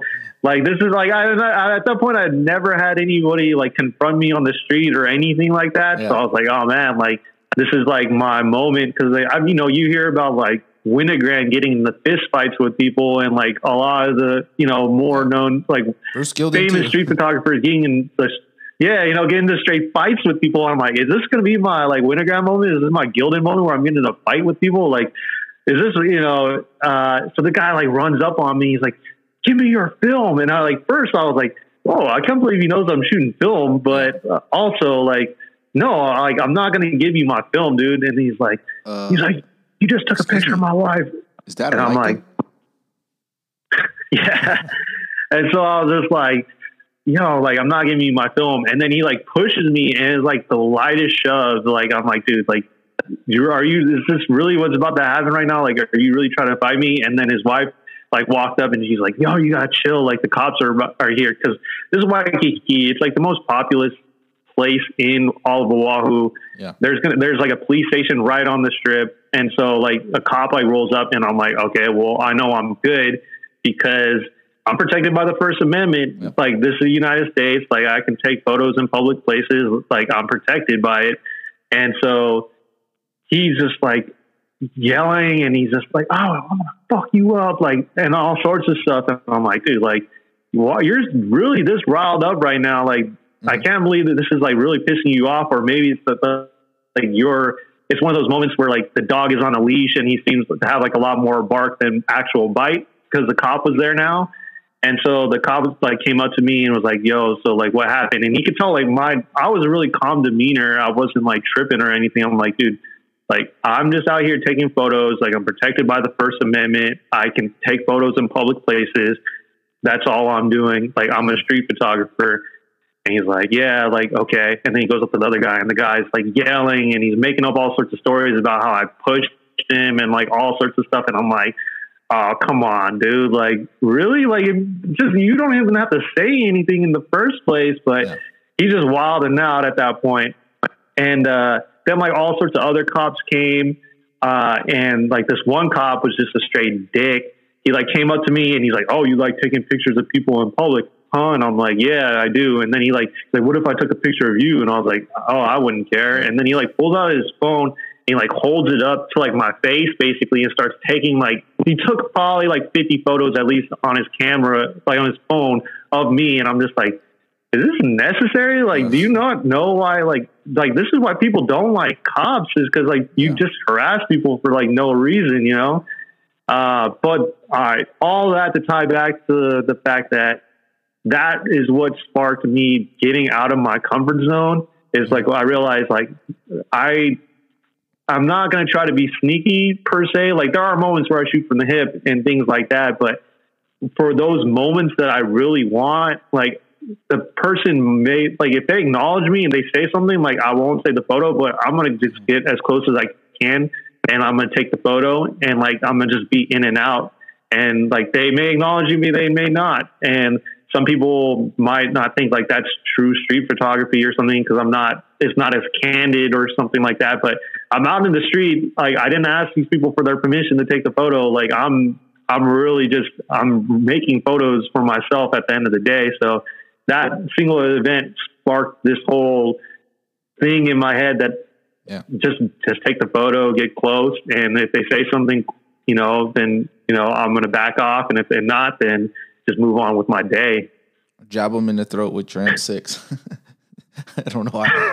it's just fixated in my in my mind to do that. That's going to be a new soundbite on the show. Yeah, I I still got some more squares that I need to record. Uh, I I I'm, I got some ideas, but no. Uh, yeah, it's completely unnecessary. And Greg, I'm coming for you. I got a lot of questions for you now since you you stay out there in Hawaii. I, I need to know like why why these Hawaiians are like that. So no, these are all jokes. It's all good. It's all uh people that they get confrontational. I don't know. I I'm sorry to hear that happened to you and you got pushed. Um, but we you are right. You're protected by um, amendments and all that other stuff that we have for the beautiful country. Um, so yeah, you were good. You didn't do nothing wrong. I do want to say, if you need some inspiration, like Bruce Gilden is not the only person out there doing it. I have a really great friend of mine. Uh, I love saying his name. I love hearing him talk. He's very poetic. He's got a, tons of of just like photography experiences, and he's amazing. He's just an amazing person. Don Stevie. So if you look him up on my Instagram, and you should start following him. He is very Bruce Gildenish, and what I mean by that is Okay. flash in your face, up close and personal. Yeah, his if you see if you see one of his photos and then they just you could see it and you'll know he took it. He's very it's Okay. it's his style. It's very um, more I would say modern Bruce Gilden. uh, just because you know that's how Bruce Gilden made a name for himself. Maybe it is. I don't know. I don't know too much about Bruce Gilden. Uh, I didn't get. I didn't really like. I'm not saying he's a horrible photographer, but that part of photography just it wasn't for me.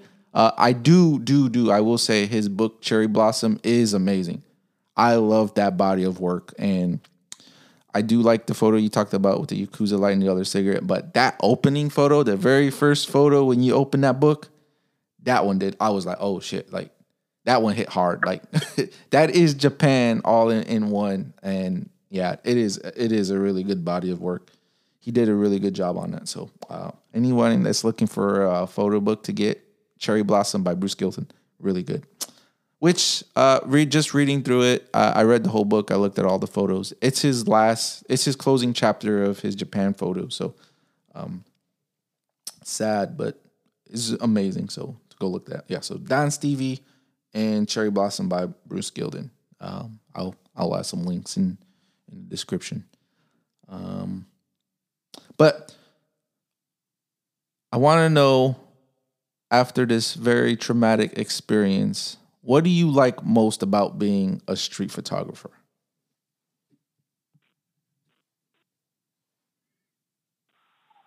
Honestly, I think it's just like uh it's like the rush that you get almost of of getting a really good photo. Like once you sometimes you know it can be in the moment once you know like oh I, I got something good and sometimes it's for me it's like once I after I develop the film and I scan it and I see it and I'm like oh damn like I didn't even know that that was what it was going to come out to be or I don't even remember taking that photo and just like that rush of getting like a really good photo is like what I like most about being like a street photographer. Like I would say that first and foremost, but then also the fact that being a street photographer, it gets me out of the house like way more than if I was like, if, especially if I wasn't a photographer at all. But I think if I was like a landscape photographer or, uh, or like a still life photographer, I don't know if I would be out as often as I am.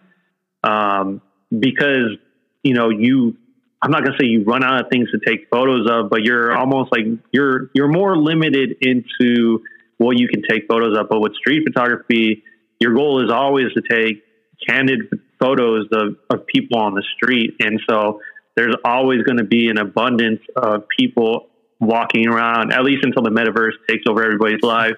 But oh, until then, they lost billions. Yeah, and yeah, until then, you know, there's always going to be an abundance of people out in the street. So, like, uh, you know, I, I've been able to like witness a lot of crazy stuff that I probably wouldn't have seen otherwise if I wasn't out just shooting photos on the street. You know, mm-hmm. uh, I think that's like one of the other highlights of being a street photographer is just witnessing real life, witnessing everyday life, like being able to even connect with people out on the street, whether it's like another photographer or, you know, there's occasions where people are like, oh, can you take my photo? And it's like, okay, yeah, cool. Like, and then you, you happen to become friends with the people. Like, it just, it forces me to be outside more so than I would otherwise. And, uh, I'm very grateful for that and I'm grateful for like the community that is, especially in the Bay Area and especially in on Oahu, all the, the other street photographers that I've met, everybody's like so kind. Like everybody,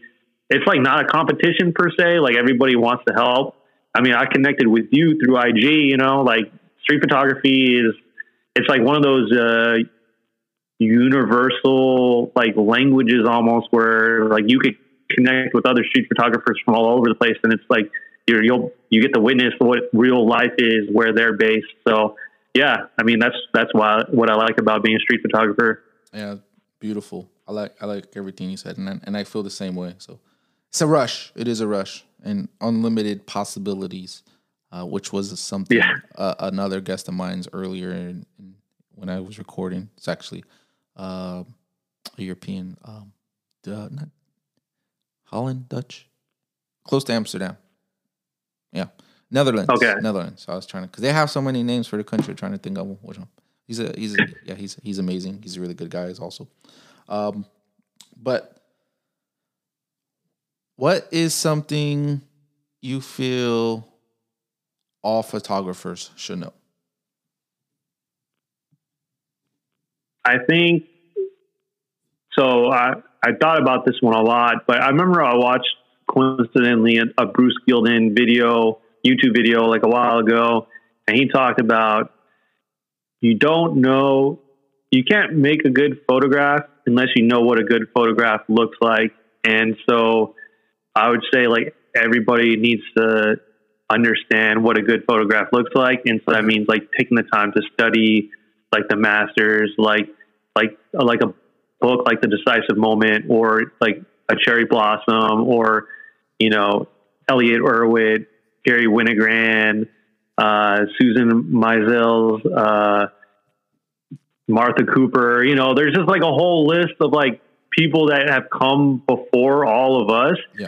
That have created amazing work. And so, like, in order to have a high standard of your own work, you got to understand like what work has come before you and uh, be able to like try to, you know, especially if you're starting off, almost emulate it and then until you come up with your own style.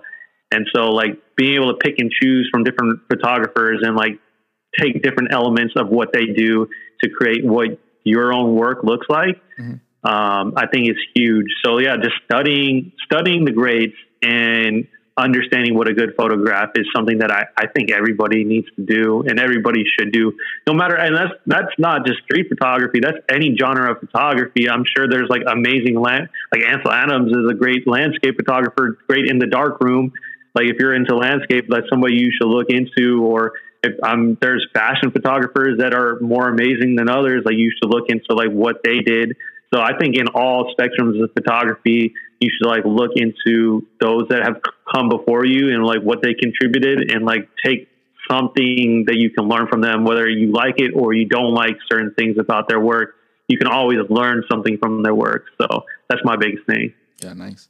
you so you, of all the people I spoke to, you're the first one who said that. Study the greats. That that's that is very it is very um, essential. Everyone should be studying the greats. So definitely, thank you for sharing. Um, couldn't agree more.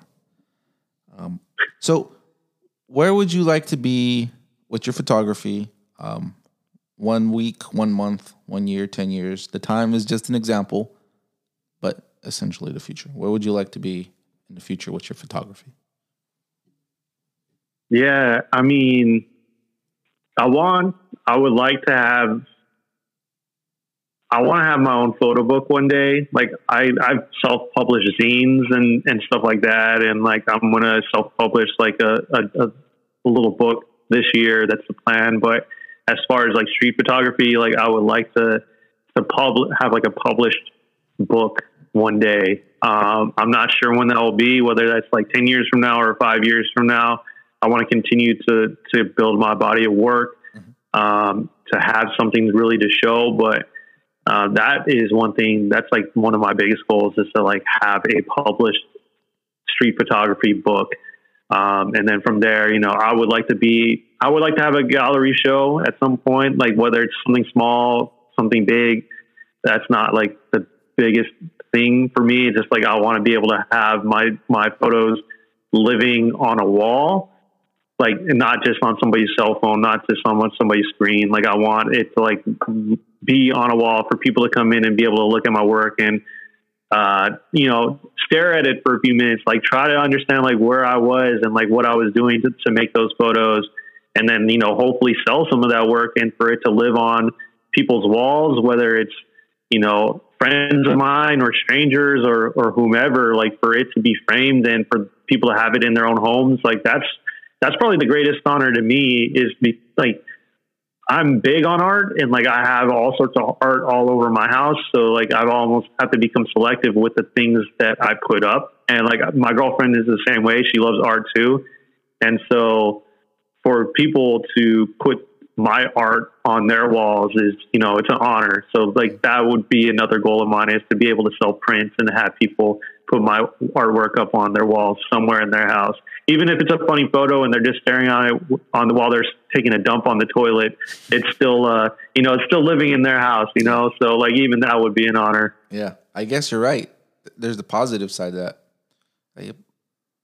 It's still in the, it's still hanging. So, yeah, Yeah, and they'd have to stare you. at it every day. Yeah. They they do see it like, well, yeah, like, that's some really good art.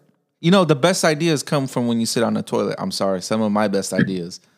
Most of the great things I've done with this podcast have all come from sitting on the toilet. So, um, yeah, let's get away from toilets now. Um, yeah. So you mentioned zines. How can the listeners find these zines? Can they purchase them? Website, eBay, Amazon Marketplace, anything like that? Uh yeah. Right now, all I'm, I'm pretty much sold out of like all my zines. Uh, those are more. I haven't really. Yeah, no, no, no, I haven't published anything. Nah, yeah, I haven't published. I have like a series of zines called Toll Fees, which uh, it's just like it's the name is is based on the fact that you have to pay tolls once you cross the bridges in the Bay Area to get back to San Francisco, and like how I mean, before the pandemic, there there was like a million people in and out of the city at any given point. Um, and so for me, like like I said earlier in the podcast, I'm big on camping. So I'd go out camping, and most of the time we'd go up north, like to the Sonoma coast or the Mendocino coast, and uh, we'd always have to cross the Golden Gate Bridge to get back and pay those toll fees. So like that whole series is based on like road tripping and camping. And so I haven't actually released one of those in like four years, but I'm planning to release one this year. And that's like the book I was kind of referencing. Uh, now that I have like four years worth of, of camping and road tripping photos, not necessarily just street photography, mm-hmm. some street photography related things, but a lot of it is, I guess, more so documentary style photography of just being out in nature with friends, uh, in beautiful places, things like that. Um, so that's that's one of those. Uh, so just keep a lookout. That's going to come out this year for anybody listening. And then, uh, yeah, nothing on eBay. I don't think I've never looked up my name. I, but uh, so that's that's it. But yeah, soon enough there'll be another book. And then as far as street photography book, I'm not really sure when that will happen, but you know it will happen one day. I, I promise that. Yeah. So, do you use a service whenever you build these zines? Um, so, I mean, I've used a couple different services. Uh, I mean, I've just used Adobe InDesign to like do the layouts and things like that, and then I've gone through local printers for two of them. One was like somewhat of a bigger one, and then one of them is uh, a company called Knighted Life, which it's yeah on Instagram. It's just Knighted Life, N I G H T E D L I F E. He's a local guy based in the East Bay. He actually does a lot of publications for different artists like throughout the country. Yeah. His stuff is is not just street photography, but it's uh, it's more gritty and it's it's a little grimier some of the, the things that he puts out, but I really like the, the publications that they have. And he also will print zines for people and things like that. So I used him. And then I did one uh, zine last year, or no, two years ago, which was called Mother's Land. Uh, actually, uh, this this is it. I know we're not recording, but I'm just showing you yeah, what yeah. it is. So basically, uh, I so I'm half Portuguese, and my mother is uh, was born in Portugal. She's from the Azore Islands, which um, I can guarantee most of the listeners have never heard of before. But yeah. it's a group of volcanic islands off of the well, well off the coast of Portugal. And so my mom's from a very small island called Pico, which is uh, also has the tallest point in all of Portugal. Uh, her town that she was born in had like once it's the off season, so anytime it's not summer, has less than 200 people in it. So this is like how small it is. Yeah.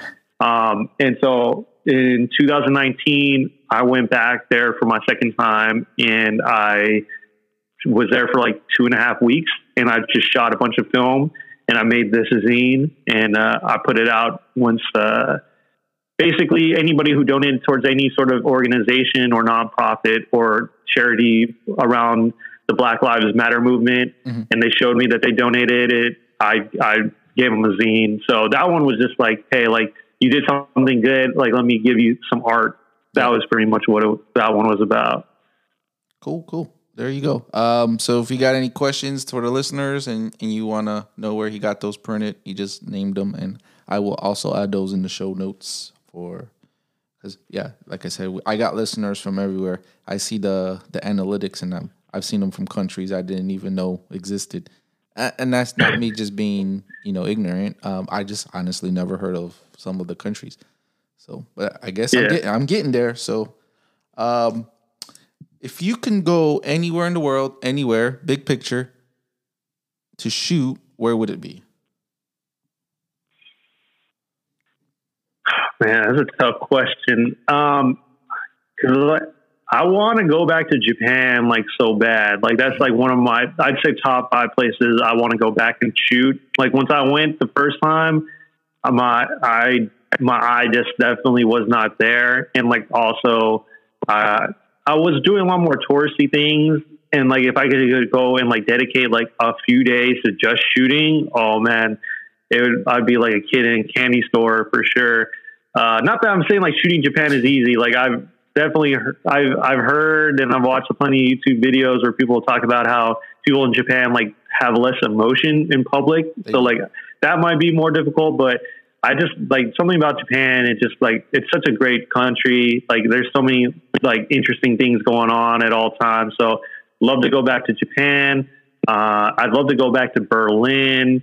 Um, but I want to name a place I've never been before that that I've seen photos of that I think would be interesting. And I'd really, I think I'd really like to go to one Vietnam for like the city life because I've seen photos and it, it just looks crazy out there. Not crazy in a bad way. I'm not trying to disrespect Vietnam or any Vietnamese people. I have a lot of Vietnamese friends and, and uh, things like that, but it just like, it's just way different from the United States, you know? And so like Vietnam, just like it, it's pretty fascinating to me as far as like what goes on in, especially in the major cities like Saigon and Hanoi. Yeah. So like, I would love to go out to Vietnam and then like unrelated to street photography, I really want to go to Mongolia and like I want to go to like the the golden eagle like hunting contest.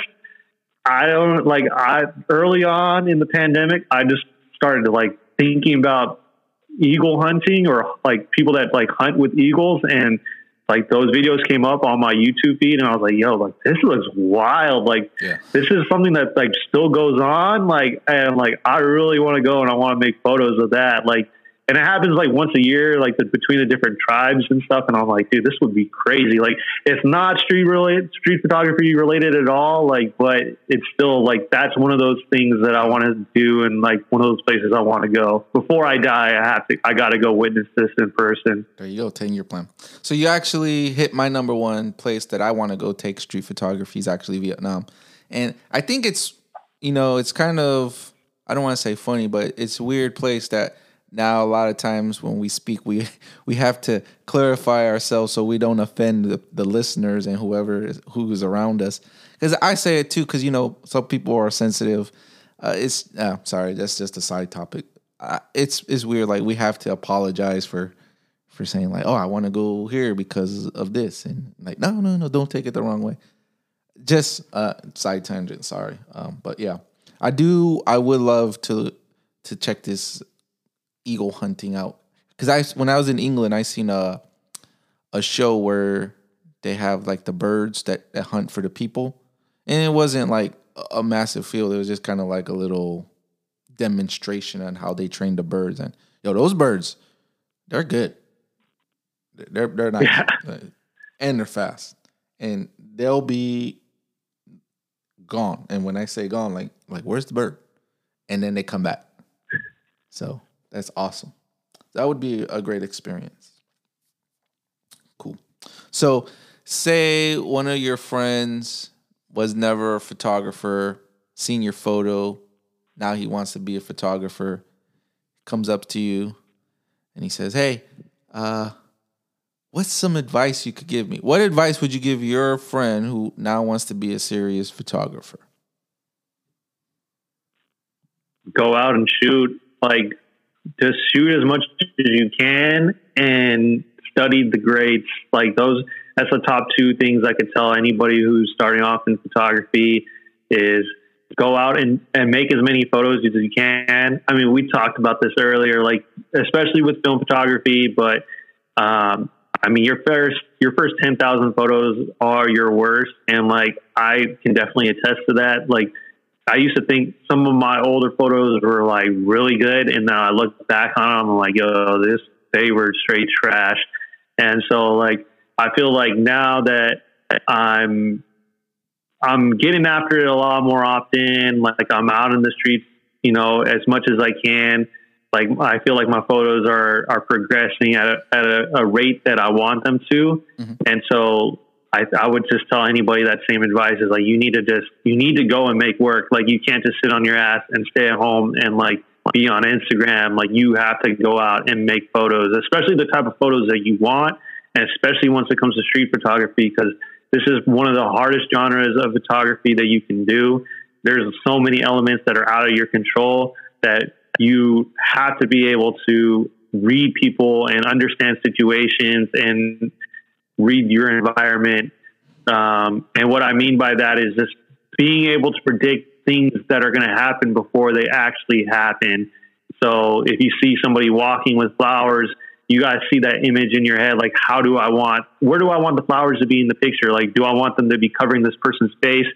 Uh, do I want them to be holding them in their hand? Are they holding somebody else's hand at the same time? Like, how do I want to make this photo? And like, be able to, to picture that in your head before you actually make the photo is something that comes with a lot of time and effort and practice. So, just going out and, and practicing is like the biggest thing. And then, like I said earlier, like studying the grades, understanding what makes a good photograph, how you can eh, apply that to your own photography uh, will make a huge difference. I think for anybody, even like no matter what level of photography you're at, I think you should be looking at photo books and, and things like that. I'm a big advocate for photo books, so yeah. um, I think everybody should invest in them. I think you should find photographers that you like. I think you should look at photo photographers that you may not like, but try to understand why other people like it. Um, things like that. So those those would be my biggest pieces of advice to people. What's your favorite photo book now that you would recommend? Oh, all right. You can only pick one because there's so many good ones. I'm yeah, gonna, I'm gonna give you a hard time now. Dang. Oh, and you, and you can't right. use the decisive moment because that should be everybody. Nah, yeah, nah. All right. Okay, okay. Here we go. I'm asking uh, the hard questions, everybody. I would say. Sorry, that's for my joke, not you. I promise. My uh, my favorite photo book that I own right now, and the one that I've been going back to a lot and looking at a lot recently, is uh, Alex Webb's uh, La Calle, which was uh, somewhat, I think that came out like in 2017 or something like that. But it was a, before I was well aware of his work. Um, and that is a book of work on all his trips to Mexico, uh, just documenting not, I mean, he has a book on documenting just the border between the United States and Mexico, which I want to buy eventually, but it's a little out of my, like, I have so many other photo books that I'm like, it doesn't really make sense. Anyways, that's a side tangent. But this book, La Calle, is his trips throughout all of Mexico. So not just the border of the United States and Mexico, but like the southern part of Mexico, like and everywhere in between. Uh, there's just so many beautiful photographs in there. It's it's a it's mainly color photos, but he does have some of his early black and white work in there as well. Um, just like the layers in his photographs are just I don't know. It's just beautiful to look at. It's like next level. I mean, it's it's it's not it's it's very different. Like one of my other favorite photographers is Winogrand. Mm-hmm. Uh, as I have mentioned him probably like five times on this podcast already, but Winogrand is like more blunt. He's more like in your face. He's very straightforward with his photos, as opposed to Alex Webb, who he he is out in the streets, but it's different in the fact that he adds different elements like on top of each other, or he'll play around with color in ways that like I never imagined. Where like there's photos, like there's a famous there's a photo of like this boy who's spinning like a soccer ball or a basketball in his finger. And for whatever reason, he's wearing blue, and then the boy behind him is wearing blue, and then the building in the distance is also blue. And just like I'm just like trying to wrap my head around like how he's possibly in these moments where like all these colors just happen to match and like you have these interesting things going on all at the same time. So that's something that I've been like going back to a lot is just like La Calle, Alex Webb. If you can pick up a copy, highly recommend it, especially for color photographers. Um, I highly recommend it because the colors are beautiful. They were shot on I mostly. I want to. I don't think it was Kodachrome, but it was another expired. Uh, well, not expired, but old film stock that Kodak used to make. And yeah. so before Alex Webb went to digital, so like the colors are like really vibrant. Um, yeah, I highly suggest that book. That's my that would be my number one. That's my answer. Final answer. Desert Island book. All that. That's the one. Got it. I like the term desert island book. I'm gonna start using it. You coined it. I'm gonna use it. Um, okay. So now is the part of the podcast where I would like for you to highlight, recognize any up and coming photographers, musicians, artists, anyone you like. Yeah. Um, so I I'm gonna definitely have to highlight all like my, my friends that I shoot with regularly. There's I think the Bay Area has a lot of good artists in general. Um, I'm I'm I'm just gonna name specifically like Leica shooters since this is like the Leica podcast. Okay. Uh, but my one of my best friends, Tofe, he's uh, he shoots with the M6. He's great. Uh, him and I we exchange like photos all the time uh, just to like see what we're up to and like to try to push each other to get better. And we go shooting all the time and stuff like that. Uh, I'd also have to say like one of my other buddies who I, I talk to like every day is uh, Justin Pham. Uh, he's also from the Bay Area, he's, and he also shoots an M6. Um, he's a you know really good street photographer as well. Uh, there, there, I'd say there's Chuck, who is also street. He's actually a San Francisco native, so his perspective on shooting San Francisco is different from all a lot of the rest of us. Like I'm from the Bay Area, but I'm not from San Francisco, so I don't have that uh, recognition of like growing up here and like being a part, like being from the soil itself, like and having seen the city change like my entire life. Mm-hmm. Not like he has. Uh, he's so like he's also somebody I would recommend. Uh, there's Carlo, who actually works at the Leica store in San Francisco. He he's a great street photographer, but he also shoots like uh, some fashion stuff, and he shoots like skateboarding and stuff like that too. Um, there's probably like a bunch of other people I can name, but like those, I would start off with all those guys. They're all great Leica shooters in the Bay Area specifically um, that I want to highlight and give shout outs to. Cool. Uh, I so I'll, I'll, get with you after, and I'll, I'll get their social media accounts, and I also put those in in the show notes. So, uh, thank you for that, and everybody go check those people out. And then now is the final question, which I always ask at the end of all of my conversations. Um, what does street photography mean to you? Thank you, Craig Clark. Yeah. Um, street photography to me just means it, it means so much to me that it's that it's like kind of hard to put into words because I I just love I love the genre so much. Like I love being out in the streets so much and like being amongst people and like seeing everyday life and how it unfolds like no matter where I am and uh, being able to capture like those moments that can never be replicated again. Uh, it just it means the world to me, and I don't I don't I wouldn't be as obsessive about street photography if I didn't care and I didn't love it. So like it's brought me like so much joy. It's brought me pain too. Don't get me wrong. Like there's a lot of frustrating moments, but you know, it's brought me a lot more joy than anything else. And it's brought me a lot of community as well. Like I've, I've gotten to meet people from like, not only in my local community in San Francisco Bay Area, but I've met people on Oahu, like all those shooters. And then, you know, I've connected with people online throughout the world through street photography and just like our common love of it. So it just, it means like a lot more than it's given me a lot more than than I think I could give to it, and I hope that I can just one day like leave a mark on the genre uh, that uh, that, that the impression that it has left on me uh, during my lifetime. Cool, definitely. It, I think anyone who really serious about street photography, it does leave an impression on you. So I, I definitely understand what you've had. It, it left an impression on me the first time I've I learned about it, and yeah, I'm sure all the listeners feel the same. So, like I said, that is the last question I always ask, but now I give you the opportunity to ask me some questions. So, if you have some, feel free to ask, and I will answer the best I can. Yeah, um, one of the questions I was curious that I wanted to ask you was I noticed that you you well you share a lot of black and white photography like mm-hmm. primarily that's like your entire feed.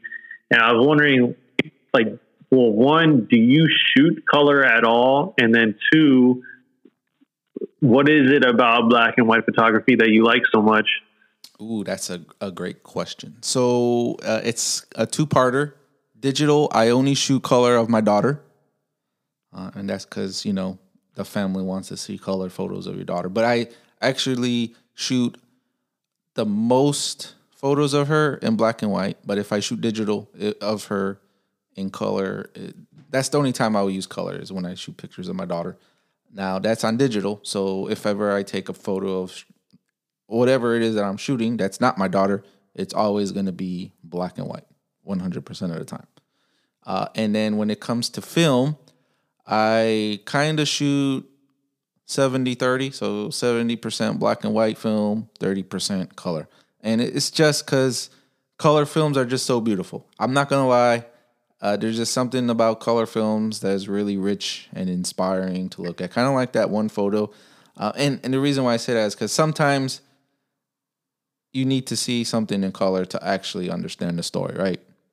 Now, that being said, I'm still drawn to black and white photography I just love black and white photography, something that I grew into um, later in my photography journey. Because uh, I used to start off, I started off shooting color, and then I just kind of gradually faded into black and white, and now that's all I'm interested in. Uh, but yeah, those are the only two instances where I will shoot color. Okay. Yep.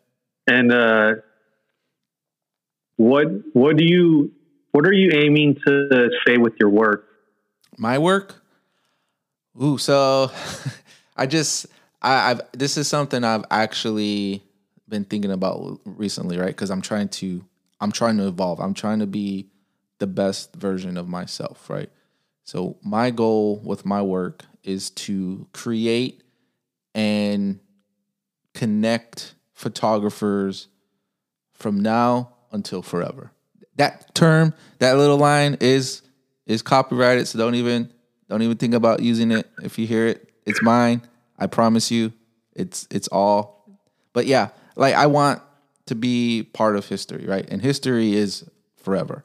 Essentially, everyone in the world is a part of history, right? If you're living, you're a part of history. But who knows your story, right? So that's what that's what I'm trying to do. I'm trying to create stories for forever. That's my goal. Okay. Yeah. No, that's deep. I respect that. I told you I'm a great writer. A lot of people don't know that. It's hidden. It's in there. So, yeah. Anything else? Nice, I, I don't mind. Nice. I, I can talk, answer your questions all day. Oh, I will say. I'm actually curious. I'm oh, sorry. go ahead. Uh, I will say you were right. Shooting people in Japan is a little more challenging just because they're not as uh, lively as other countries. And what I mean by that is they're they're very um, conservative when they're outside.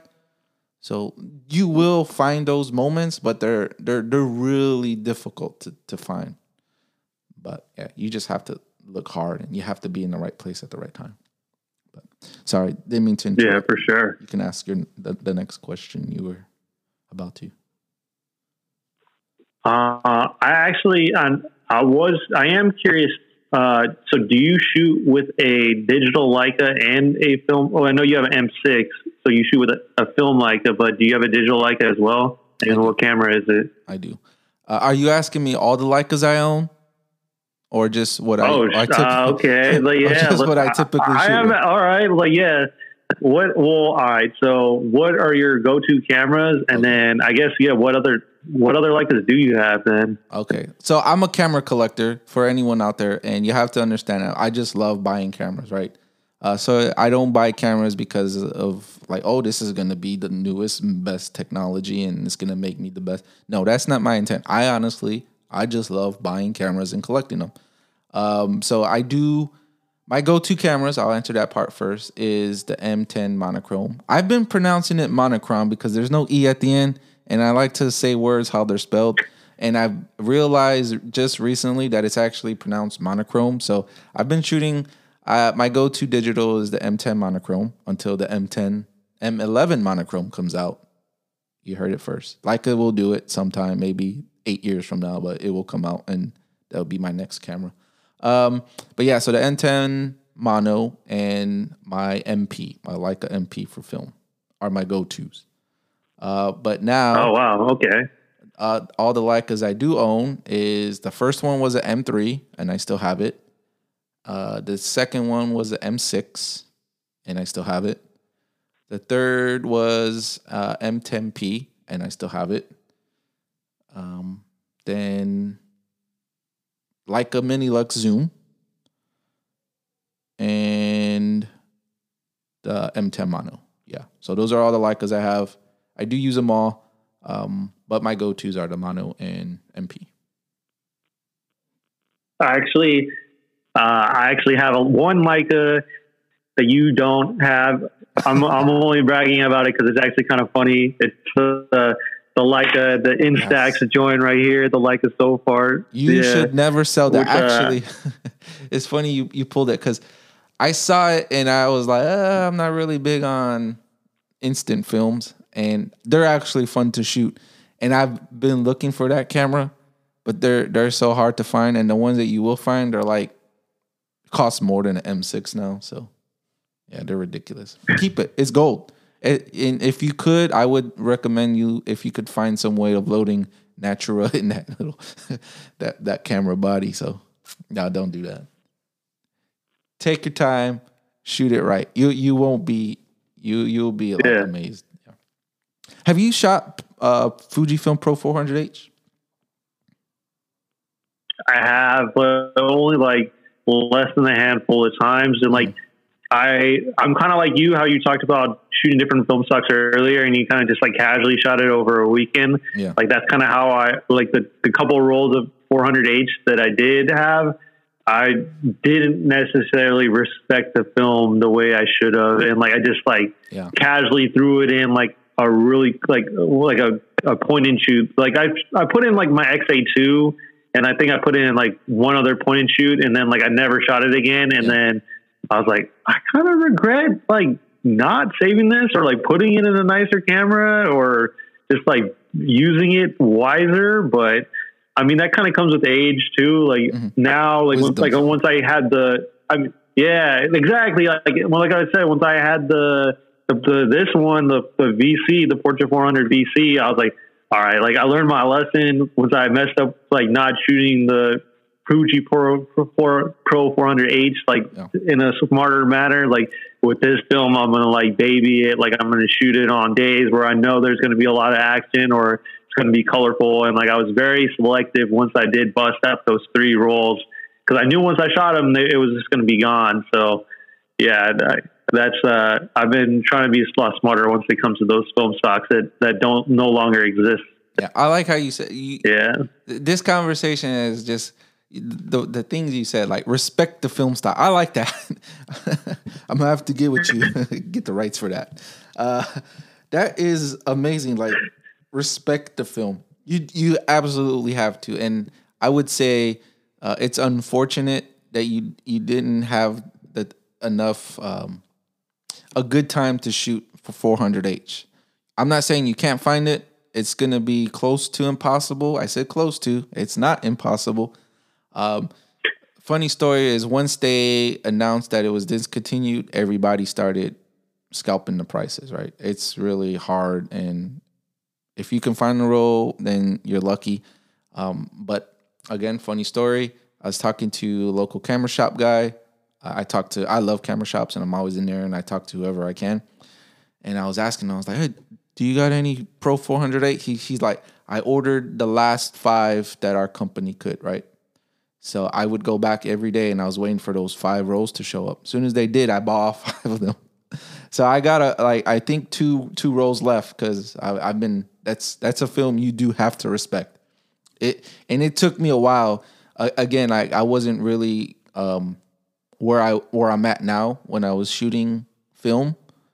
And once you learn how to expose it properly it's like any film. It's it's it's beautiful. It's gorgeous. And it I it it's a, a tough battle in comparison to any portrait at, at any line. So um, Fujifilm, if you're listening, bring Pro 400H back. Yes, please, Fuji, stop discontinuing film stocks and bring them back. I know you're focused on digital, but yeah.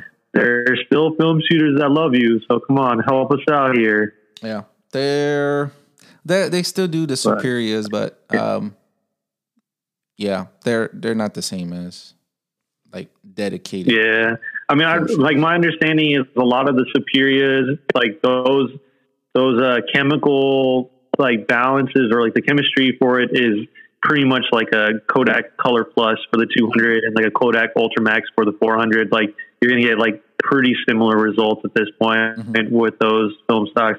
Not that we're gonna start getting the nitty gritty of all that, but that's just my understanding of it, which is kind of unfortunate because like you, a lot of people that love Fuji, like they love Fuji for shooting Fuji, like they don't want to shoot Kodak, back. like they want to shoot Fuji, you know. But that's just the times, like I, that's the times that we live in. Like especially for film shooters, like I think people are coming to a crossroads now where it's like it will be interesting to see over the next two to five years how many people switch to digital and how many like how cheap film cameras will get because everyone will be switching to digital. I don't know if that's going to happen yeah. or not, but I'm just thinking out loud that, you know, like how we talked about earlier, the Leica M6, you know, the price is skyrocketing. Yeah. It's going to hit a point where the bubble is going to burst and like film is just going to be, doesn't, it won't make sense to shoot film and those prices are going to drop back down to prices that were maybe like five or six years ago where you could probably get it for yeah. like closer to a thousand dollars, you know, we'll see. We'll see what happens. But I'm waiting for that day again. I, I said the same thing. Like film yeah. just get too expensive. Where film shooters, I'm like, uh, or um, hobby film shooters, I should say, or hipsters. uh, they're gonna like, I don't want to spend twenty dollars a frame on a roll of film because a, a, box of five Portra, uh, a box, yeah, a box of five is like ninety two dollars now. And when I first started shooting it, it was like yeah, forty five. So it's quite a, a, a big jump. But I think what's to happen is there's to be a, a meeting, there's to be a battle where because of all the chip chip shortages, no one's to be able to find SD cards, and then the cost of film is to be so high, no one wants to shoot film. And then where do you, where where are we left with digital photography, right? iPhones. So the iPhone is to be the new go-to camera because you can't find an SD card, so if your SD card that you have now and it works, and you better hold on to it because there's gonna be a point. We're getting there. No more man, chips. Oh man, I, yeah, we'll see. We'll see. I don't know.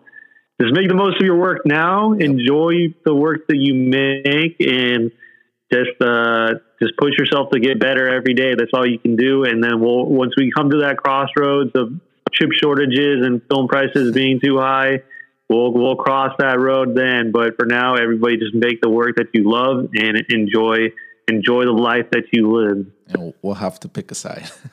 cool, cool. Well, all right. Uh, do you have any more questions? I, I don't mind answering them. Nah, I, I actually uh, I probably should hop off because one of like one of my buddies, Justin, like I had mentioned, it, we're actually doing like a little photo walk for his birthday and I'm uh, I'm running a little bit late for that. So, oh, my, uh, thank you for having me on. Yeah, yeah, yeah. I did. No, no, you're good. Like I told, he knows that I'm doing this, so like it's no, it's no worries. But uh, I just like like we had talked about always chasing daylight. I got to mm. chase this daylight right now before the sun goes down in a few hours. So, um, I appreciate you having me on, man. I definitely want to connect with you in the future. I mean, I'm planning to be out in Japan. Well, if the country opens up, I want to be out in Japan within like the next year and a half at some point. So we'll have to connect. I don't want to just stay in Tokyo this next trip. I want to actually go out. I know you you live in like Osaka or Okinawa. you live somewhere on the Okinawa. Yeah, like I want to I want to go out there. So I'll definitely have to connect with you uh, I'll let you know once I go out and we'll go out and shoot, man. But thank you for having me on. Oh yeah, thank you, and most definitely hit me up. Let me know. Uh, I always am down for a photo walk, so I do appreciate it. Uh, but yeah, okay, everybody, have a great day. Uh, enjoy taking photos and tell your friend happy birthday. Get some good shots. Go use that Natura 1600. All right, everybody. like a street photography collective.